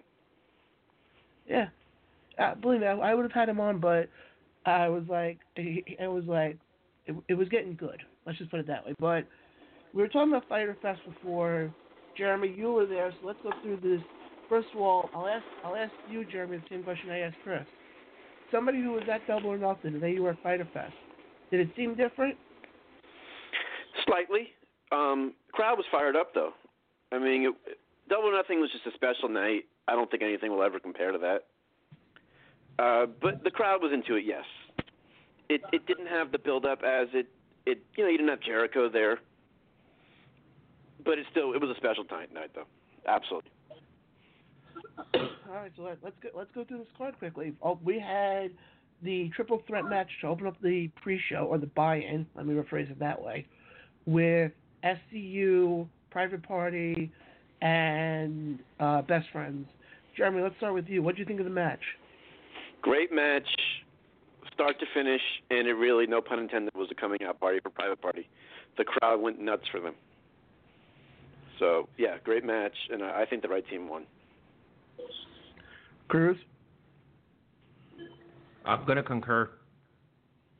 The right team won. Okay. Mitch. I honestly, I was out. I did not see the pay per view. Um, I didn't get a chance to watch it yet, but it sounds like from top to bottom, it was a, a really good card. All right, so I'll So okay, so let's go to the next one then. We had the women match, the women's match of the pre-show, which saw Allie take on uh, Leva Bates. Jeremy, what were your thoughts? First of all, did the crowd really not get into the whole librarian gimmick? Yes, 100%. For whatever reason, it just fell flat. But what, I mean, they did a good job trying to build it up with him hiding in the tent. I mean, they they did little things. They tried the promo. It just, I don't know if they didn't know the story. It just fell flat. but what were your thoughts on the match? It was okay. I mean, the two, you know, pros, those two. I, I can't. It was probably one of the. I would say, if you ask me of any match of the night, as far as the crowd reaction, that was probably the, the, the worst of the night. Cruz? I. Hmm. I, I, I can't answer this question. I can't. I, I just don't think along those lines. So. No. Okay. I just felt with this match, I felt because if you looked at the match originally, Cruz, we were when we were previewing this last week. Originally, it was Mhm. Kylie Rae who was supposed to take on Leva Bates. Yes. So I don't know what happened with that, but I just felt this match had no build. It seemed very flat, especially with the whole librarian gimmick. It seemed, and this is the one thing a lot of people were talking about, like JD, Brian Zane from Wrestling with Regret. This is the one thing they were talking about is this librarian gimmick, especially, seems very WWE esque. It seems a little too hokey. And the comment that a lot of them were saying was that they don't understand why a company like AEW would give the green light for for a gimmick like this when they're still trying to get their their feet, you know, in the water. So I'm gonna play the devil's advocate here and say that they're gonna try different things. Some stuff is gonna work. Some stuff is definitely gonna get over. Some stuff is not. Uh, the match in and of itself, the wrestling between those two girls was pretty decent in my humble opinion. It wasn't worse than anything we've seen out there. Wasn't spectacular by any means, but just good enough. Hey, this was her Ali's debut match. Okay, good. A good little start. Got one under your belt. We inc- we improve from here. That's that's why I, I don't have any negative feelings about it. Just kind of like, okay, this is where we start. We go forward from here. All right. Uh, the main event of the pre-show saw Michael Nakazawa take on Alex Jebailey. Jeremy, what were your thoughts on this interesting match? I didn't think it was that bad. Uh, Nakazawa did a good job in the promo to start the match. That got the crowd into it. I thought Jebailey would get a bigger pop. He didn't. But it, it was it, it did its job. It was a good, fun match. Cruz? I enjoyed it. I enjoyed uh, the the promo to to kick everything off was outstanding. It definitely got everybody hyped. Uh, slow start, but quickly picked up. And by the end of the match, which was only like nine minutes and thirty seconds long, I, I was totally satisfied. So I I'm okay with it. I enjoyed it. Well, I know the comment everybody was saying was that this buy-in was not as good as Double or Nothing because when they made the Oh, announcement yeah. today of the, of the buy-in for Fight for the Fallen, which we'll get to in a bit because I have a theory of what of what they're doing with that match. Everybody, everybody's comment was, well, at least it's better than what we saw at you know at Fyter Fest.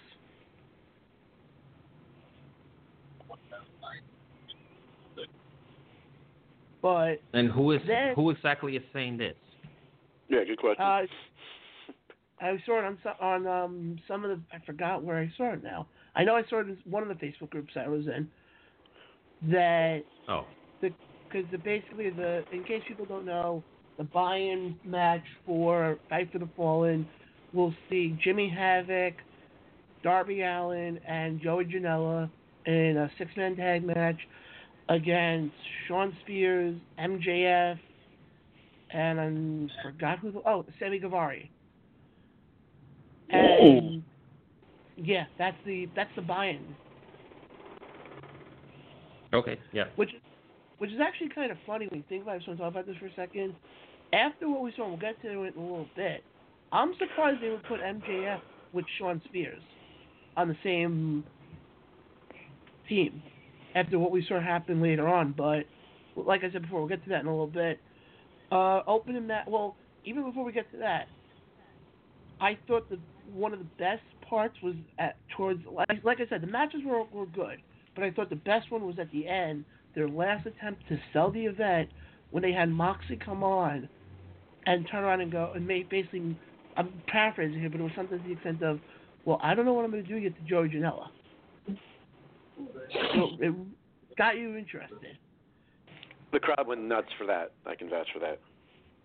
I, I'm, I'm not surprised. I'm not surprised, but let's start off with the opening match. Again, wasn't this match wasn't terrible at all. CIMA took on Christopher Daniels. I think this was Christopher Daniels' like first singles match in a couple of years. He's If memory serves you right. Thank you. He's been tag team with uh with uh Frankie Kazarian for a long time. Yeah, but Jeremy, what what were your thoughts on this match? Especially when you have two guys who have a long history together. Yeah, you just hit the nail on the head. These guys go back what twenty something years, trained together. Yeah. I mean, you can Yeah. tell these guys just know each other inside and out. Good, solid match. Two good pros. And yeah, I found it interesting to see Mo went over, but it makes a lot of sense. So yeah, I give it a good score. I'm not surprised that he went over for one reason. It gives it can he can obviously I don't think he's gonna get to put himself into the title picture yet, but it definitely gives him momentum going into Fight for the Fall when he is going up against Kenny Omega. It definitely gives him momentum. Absolutely. But but Cruz, what are your thoughts on the match? Jeremy just hit it. It's just he took my words right out of my mouth. Uh, Sorry, buddy. great match, a great match by two pro wrestling a- masters there, and I and I enjoyed the match. I mean, Yeah. What more is there to say about it? Yeah. Well, next we had we actually had a triple threat match with the women that actually stayed as a triple threat match. They didn't turn into a fatal four way. As Riho took on Yuka, uh, I'm not even gonna try to pronounce her last name, and Nyla Rose. Uh, Rio Riho went over. Jeremy, what were your thoughts on this? It's funny. I got a quick funny story about this match.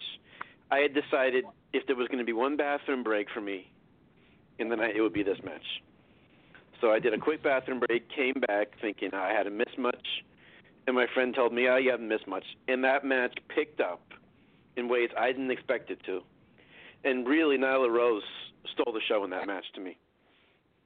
I mean, she really proved she can, you know, go with two girls that are just fast and athletic like that. So I that match really surprised me, and Well, that the was a one great thing- match.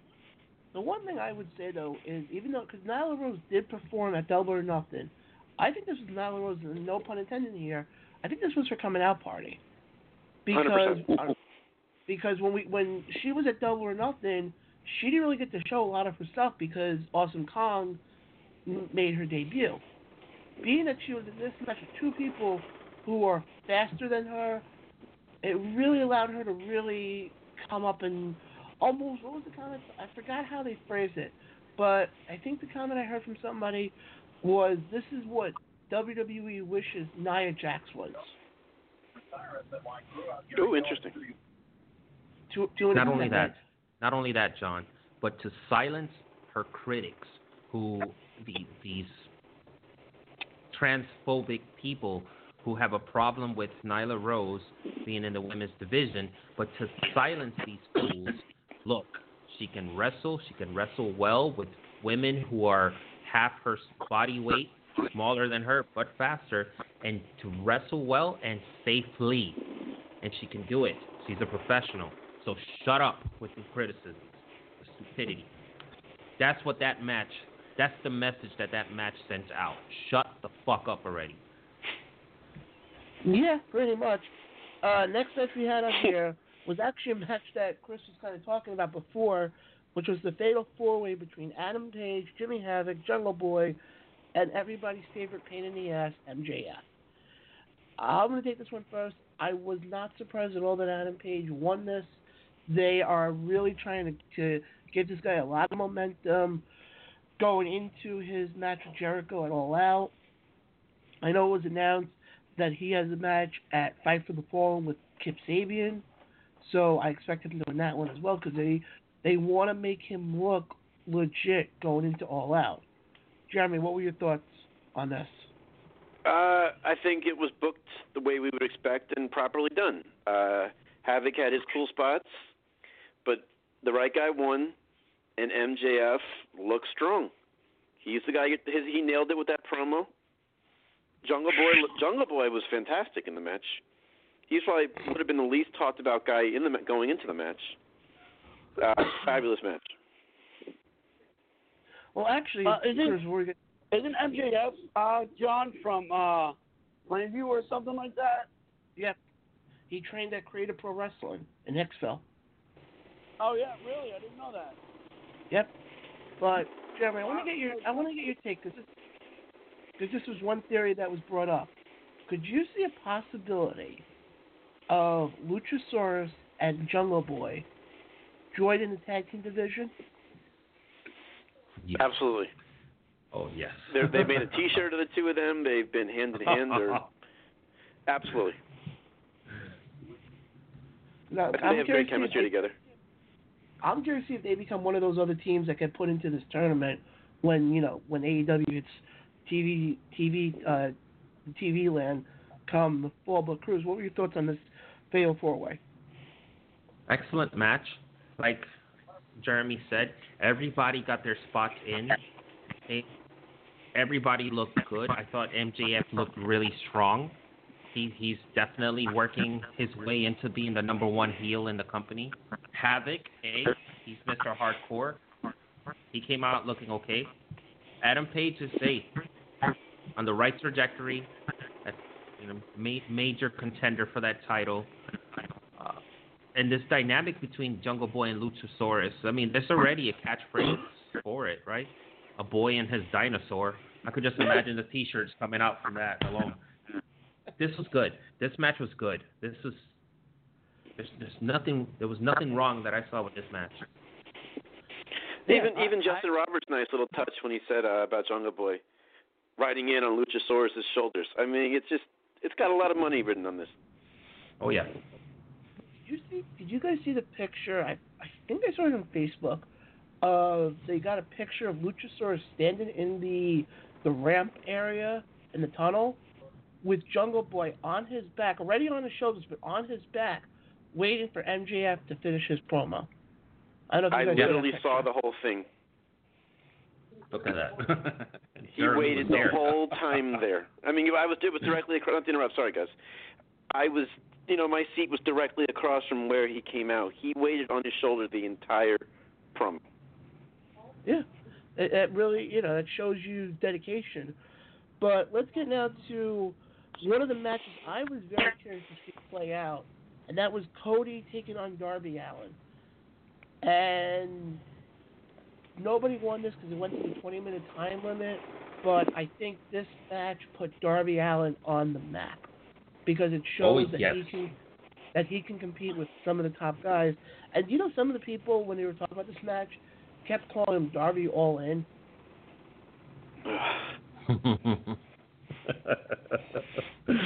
oh, I guess I guess any oh, no, I, I I think that's still positive attention. So he deserves it. Like you said, he's on the map in a big way, and not, and look at the, everything that he is. He's a young guy, very hardcore. So he appeals to the guys, the young men. Uh, hell, he appeals to all the guys up there who, who are watching the show, and an attractive young man, right? So hey, the the female fans are gonna be attracted to him. And just money, money, money is written all over this guy. But Jer- Jeremy, what were your thoughts on this match? Uh, what should happen in wrestling? Cody's a star. We know that. What did he do? He took a match against a guy who I hate to use the word relatively unknown, but outside of the hardcore base, he is unknown. And he got his stuff in. He looked like a million bucks, and they. I like the draw. I didn't see it coming, and I think they're setting up something down the line.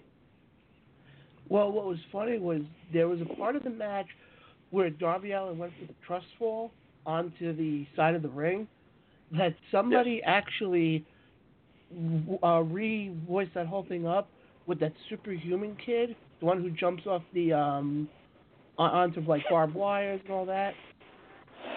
And you can see the video. I'll try to see if I can find. I'll post in the Powerbomb group. But you see, he goes he goes to the trust fall, and as he's going down, it's like fuck this shit, and he just and then you hear him hit the floor. It was, but it's just so funny that they were able to link this up. But I mean, there's really not. And then I know after the match, Cody tried to get another five minutes, and they wouldn't allow it. But I really, I thought this match was good. Then we'll talk about the next part of this match. The, I don't know if you can call it a heel turn or whatnot, but the chair shot heard around the world. Jeremy, you were there. Was was it that? Was it taken that? Well, let me put it this way. What was the reaction of the crowd when Shawn Spears came in with the chair shot? Well, it was interesting because normally when a guy makes a an entrance, all eyes are on them right away. But people were focused on Cody, like he just talked about, asking for the five minutes. And I even had to tell people, "Look who's coming! Look who's coming!" And then Cody just turned to him. You knew it was going to happen, but Cody just—I mean, obviously, look what happened. But he hit the ground like Hogan did against Shawn Michaels, and the crowd just lost their breath. But do you guys think this is going to lead to something down the road? Hundred percent. They have a 17-year storyline built up. How often do you have this? None. None. But And I, I don't know if you had a chance, but check Shawn Spears' Twitter tonight. It was he's building it up. Oh yeah. I wonder if they're going to do something at all out. My guess too. That's what I'm thinking. Because doesn't Cody have already have a match at Fight for the Fallen? Yes. And I So- doubt he wants to insert himself in the title picture right away. Yeah, Yeah. right. I, I agree. Use, I concur. I wonder.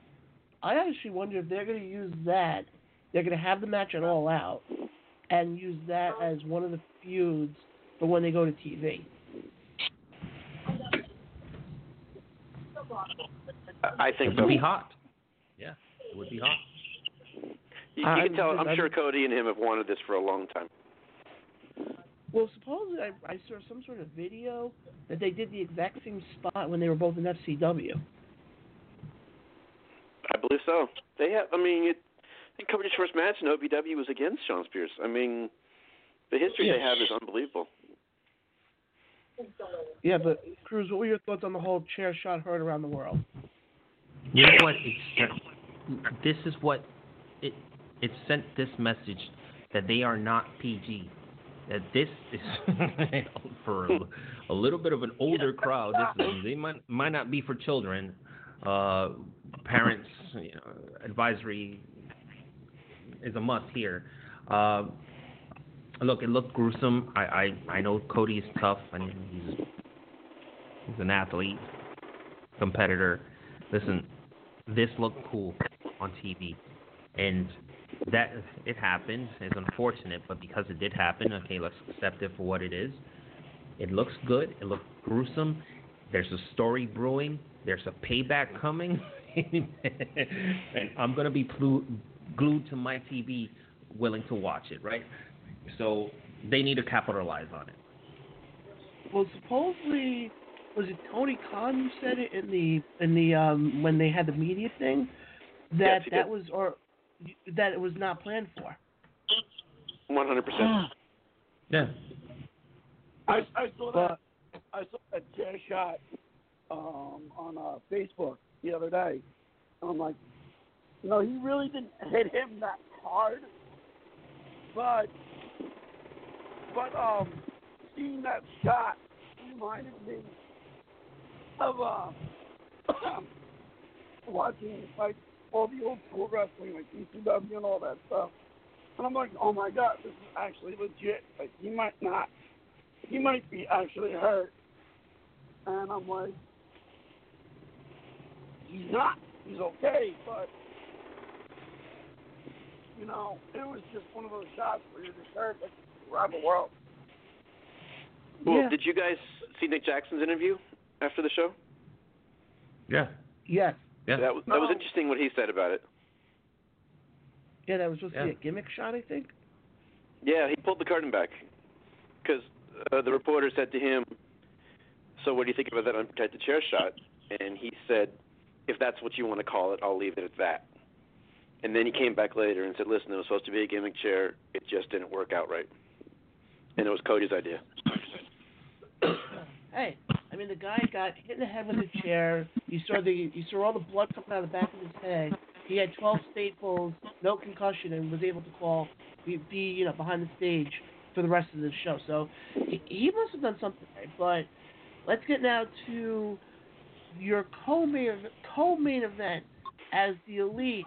Kenny Omega, Matt Jackson, and Nick Jackson took on the Lucha Brothers and Laredo Kid. First of all, Bruce, did you hear the, w- that we're going to rematch with these two these two teams? I wonder where.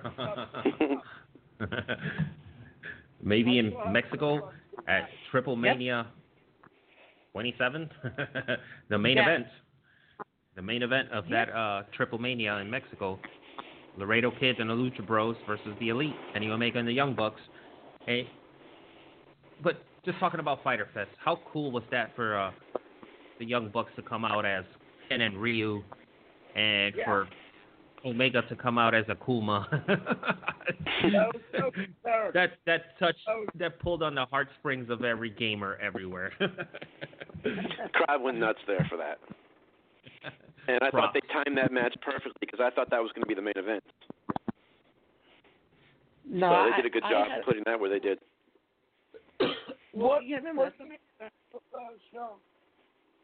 We'll get to Mitch. We'll get to that in a little bit. Um, but Jeremy, that was the same thing they did when they when for Double or Nothing. Was every match was placed perfectly on the card.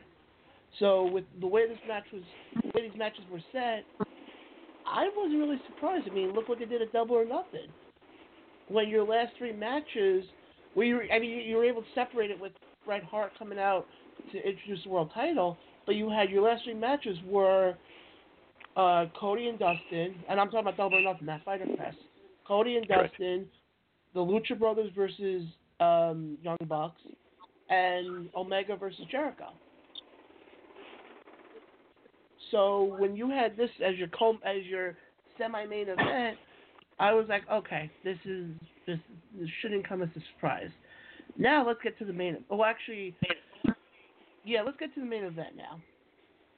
As we saw the debut or the reemergence of Jon Moxley taking on Joey Janela in a non-sanctioned match. Did anybody else's feet hurt after the thumbtack part? Oh, yeah. I think they did a great job even right before the match when Justin Roberts said that was the last match for All Elite Wrestling. Now it's time for an unsanctioned match. And the way they shut the lights off and turned it back on. They set Yeah, it up I- Yeah, but this match, th- this match to me could have been in the old school ECW era. Era. Like, I'll be honest, I was surprised nobody went on fire in that match. Absolutely. I mean, I- I'll be honest. Great I match. mean, you got two guys in Joey Janela and Jon Moxley who basically were going to rip each other apart. And knowing what Moxie has done, you know, before he became Dean Ambrose, and knowing what Joey Janela is capable of doing, I'm surprised we didn't see like you know a table go on fire spot or some something where fire was included, because I really thought that's where they were headed. is, is But that more- match on YouTube? Yeah, you you can see that. You can see that on YouTube probably, or you can, Mitch, if you have the uh, Bleacher Report live app, you can get on there. The- uh, I don't have the the, entire- have the, Bleacher Report app. I, don't, I just don't have the live app. yeah, if you get the live app, that's where you can get uh, Double or Nothing. You can get Fyter Fest. You can probably get. That's probably going to be their home for right now for all their pay per views. But I'm just downloading it right now. The uh, the Bleacher Report live app. All right, but Jeremy, what were your thoughts on the whole the match in itself? I'm an old school ECW guy. I thought it was great. Uh, I'm happy and really happy that Joey Janela got to be in a main event in the second ever AEW show. I thought it delivered. Yeah. Yeah, really. Because and and this is the thing they always say though, you don't you don't always have to have your main event match be a title match. Especially right now where there really there is only one title. But Cruz, what were your thoughts on the match? takes me back to those days of seeing Sabu and Terry Funk going at it. It, it this was uh, this was disturbing and amusing at the same time. That's that that conf- those conflicting emotions were going at full 100% at the same time it, within me. Like I'm like, ugh, but I, can't stop watching because this is so good. And maybe it's the shock because uh, a lot of other wrestling has been so soft for so long. Uh, ex- extreme bullshit. Uh, but I digress. You know, this was actually. There's no question that Jon Moxley is tough. Dean Ambrose was a shadow of what this guy is now. So th- we could lay those uh, uh, stereotypes and and to rest at this point, right? Mox is definitely legit. He is hardcore. He is balls to the walls, entertaining. Great main event. I'm also happy for Janela. Hey, that boy's up there. And overall, I'm gonna say, man, this was extremely, extremely good. Uh, not as good as Double or Nothing, but up there as well. Great pay per view. For let's be quite honest, this is the equivalent. If if I had to compare this to WWE, this is the equivalent of a house show for a promotion that doesn't even have a TV show yet. They don't have a syndicated program yet. So for what they are, they over exceeded expectations. I mean, You know, I'll, I'm I'll, sorry. No, go ahead. No, I was just saying, what kind of message does that send to the locker room when we would say what Moxley's the top two or three guy there? Would you guys agree? Yeah, absolutely. Definitely one of the top two or three highest paid guys, and doing what he did in that match. That has to fire up the locker room to say, if this top guy is doing this, we have to step our game up each and every time. Good point. But- Good point. You know what's funny? And going back to ECW again, I forgot who I was. May have been busted open uh, within the last couple of weeks, and they were talking about the old ECW days, or not even that. You listen to any of the old ECW guys, Taz, Sabu. The one thing they all made the same comment on is that the locker room was, yes, they were a family, but they were a competitive family. Yeah. And I think we're going to see that with AEW. I think we, they're going to be, they're going to have this, you know, we're a family mindset, but I guarantee you, you're going to have guys who are going to sit there and go, okay, you know, Moxie just did this. Well, I have this. This is my next match. How can I top what he did? And le- Well le- last thing I'm, la- last thing I'm going to say now, we see what what they did with Moxley and Janela. What the hell are they going to do when they do ha- Jimmy Havoc and Moxley? As in the interview with Van Vliet, supposedly Mox, uh, what was Havoc turned around and asked for Moxley to be in AEW. So you know damn well they're brewing a, a match between those two. We saw what they did with Janela and Moxley. I can only imagine what the what how far they're going to go with uh, Havoc and Moxley. The possibilities are endless. And, and stuff we haven't just- seen before.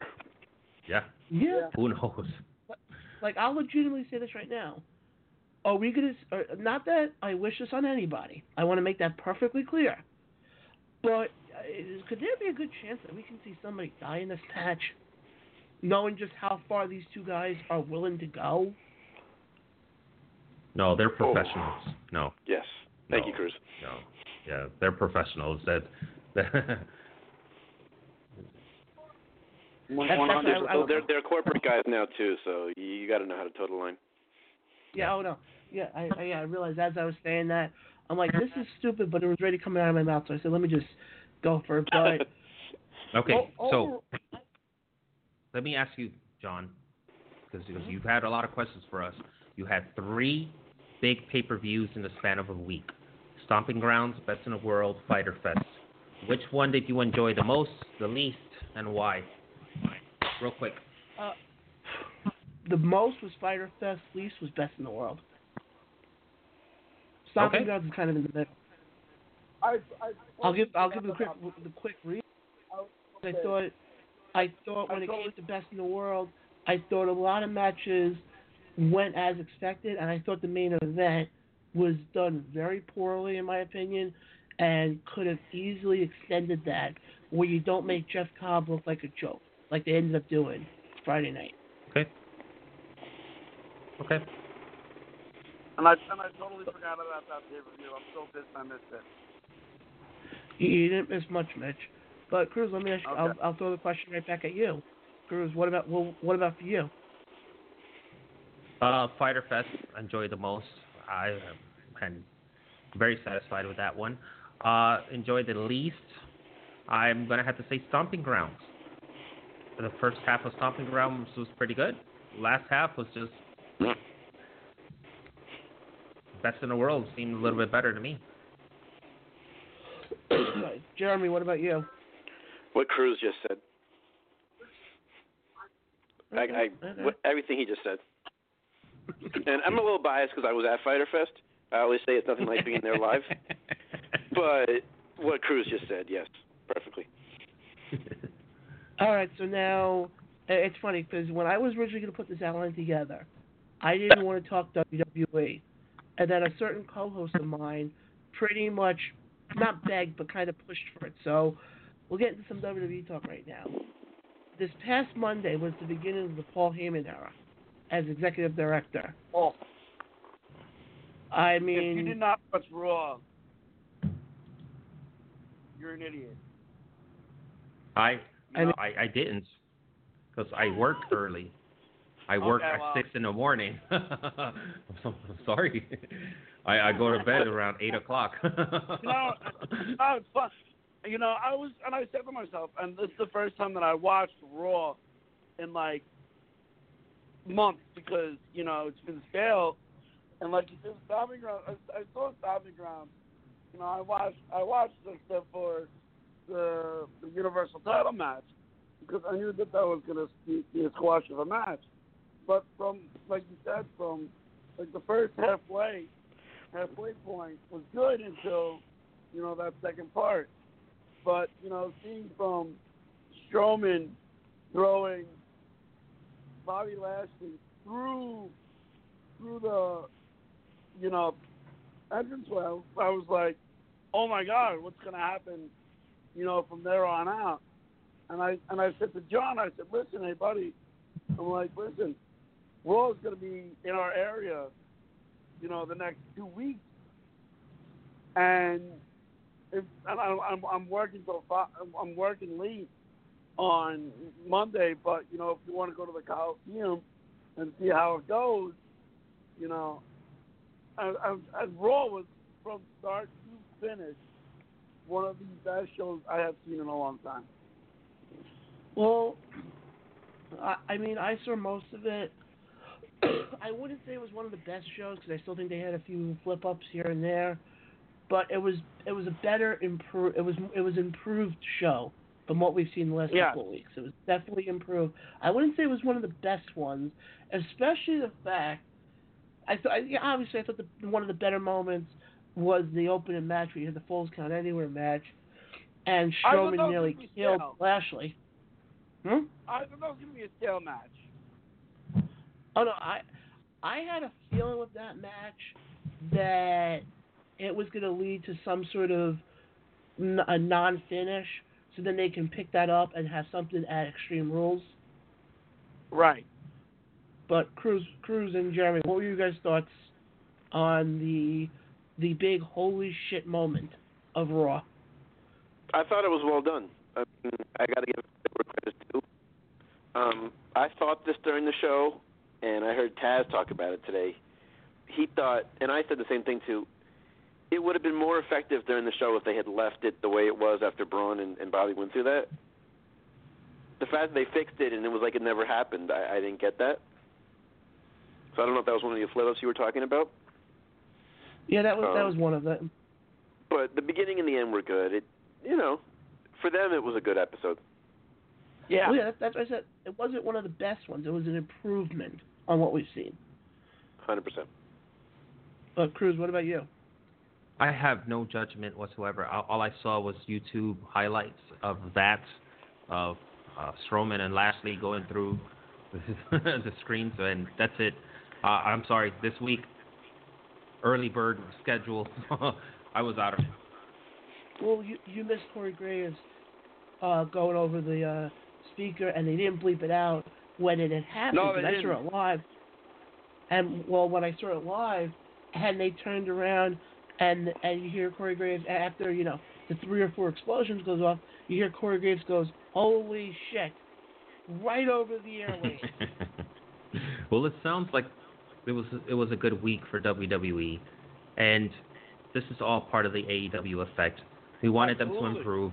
If they're improving, kudos, well, kudos, kudos. I actually have one last question I want to get to, and I want to get the answer from all three of you guys. The last couple of weeks, we've seen Aleister Black sit in a room asking somebody to pick a fight with him. And then we saw, I think it was not this past week, but the week before, we finally got a knock at the door. They didn't show who it was.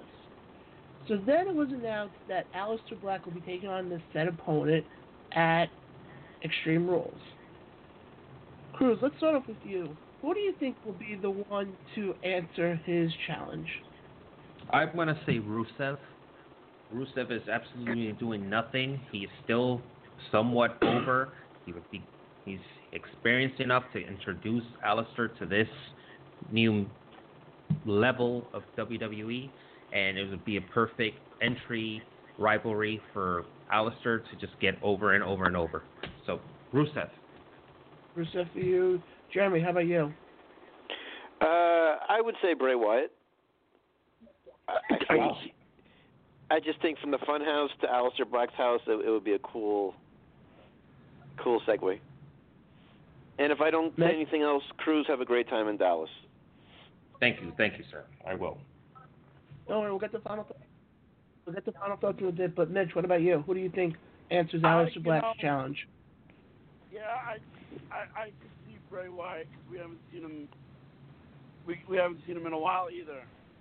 You know, like you said, like Cruz, like you said about Rusev, like they've been in, you know, for for a few years, and you know he's just coming up, and I could just see that whole, you know, gimmick with the black and black, you know, together. Well, I actually, I'm going to go with Jeremy on this one. I also think it's going to be Bray Wyatt because I don't know if anybody else had the same feeling of Joker versus Batman with, you know, Wyatt and Aleister Black.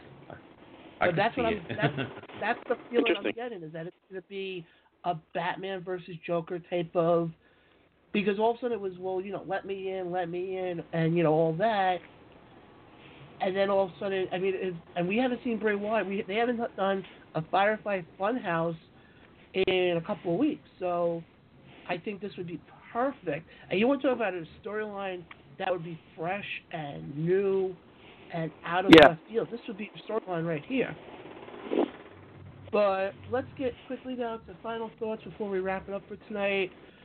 Uh, Jeremy, we'll start off with you. Final thoughts. Uh, once before I get into any final thoughts, thanks again for having me. It's always a blast talking with you guys. Um, I'm excited for the G1. I'm glad it's in America.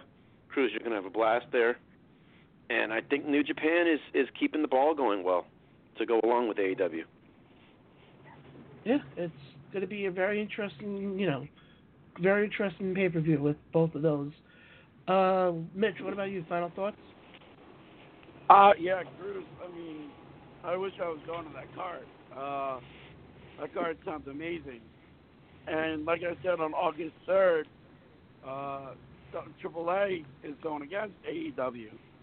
So you have all these companies who are doing so well now that you don't even have to watch WWE anymore.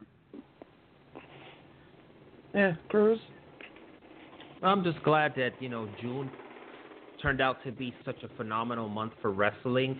From NXT Takeover 25 through the Super Showdown, Dominion 6.9, uh, the stuff in Mexico, Stomping Grounds, Best in the World, Fyter Fest, Super Southern Showdown, New Japan. Now we're getting into the big leagues. Now, now we're getting into the G1. Now the bullshit stops. Now the five star matches are gonna come on. Okay, the best wrestling is gonna come on, and July will just get better, and August will just get better. And the WWE had no choice but to improve, and they're doing it. This is what we've been wanting for five years.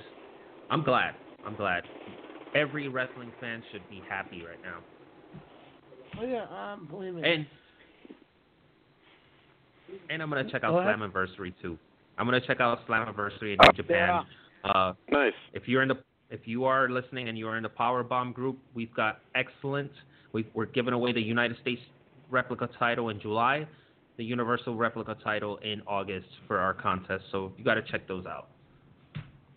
Absolutely, and I think I gotta I gotta say this right now. I gotta send a big thank you out to Chris Van Vliet for joining the show this evening. He was such a blast. It was it was nice to talk to somebody who is in the wrestling field but who's still a wrestling fan at heart. And I gotta thank all three of you guys for joining for for coming on board tonight. This this was really I mean these two hours went by so fast. And Yeah, like I had said, like I had said in the beginning, Mitch and Jeremy, I don't know if you guys heard, but last week the show we did was our highest listened show ever. I heard. Wow. So we thank you. So we're making strides. I mean, we have we're starting to kind of build a, a you know a fan base here. So we'll see what happens. But it's time for us to wrap it up for tonight. Uh, Uh, coming up John, next week. well, John, I don't know if you saw my um my thing that I, show, I sent you on uh, on the uh, instant messenger that the Coliseum is doing a buy one get one free for WWE. So I don't know if it's the cheap tickets. I don't know if it's for the expensive ones, but they're not doing the arena. Ticketmaster, well- they're they're not the arena. Oh well, I'll definitely take a look. Unfortunately, I couldn't look at it today because today was the big Facebook crash of 2019. Yeah, But- it was bad today. But but no, basically it was fun. This was a fun show tonight. Next week we'll definitely talk G1. We'll talk Slammiversary, and we will probably I'm probably gonna have some sort of preview for Fight for the Fallen because that's what's coming up in two weeks for AEW. So Yeah. it's gonna be a fun couple So I of weeks coming up. But Jer- any- anybody else has anything to say before we we say goodnight? Uh, thanks again for having me. Yep, a week from Saturday, AEW is back on the uh, on the brain, so excited for that. And we'll Yeah, probably have you on again, Jer- Jeremy, to Yeah, preview John- uh, Fight for the Fallen. I'm sorry. Yeah. No, what I was saying is we're Go probably going to have you on again to preview Fight for the Fallen. Absolutely, I'd love to be there. But four Johnny crews, four, so much. Yep. This is a four lot of crews. fun. Four, okay, take three here. Four crews, four Jeremy, four Mitch. I'm John. IWC, you guys know what you can do. And we will catch you guys next week on the fallout from the G1 night one in Dallas and from Slammiversary. But again, thank you guys for listening and have a wonderful night.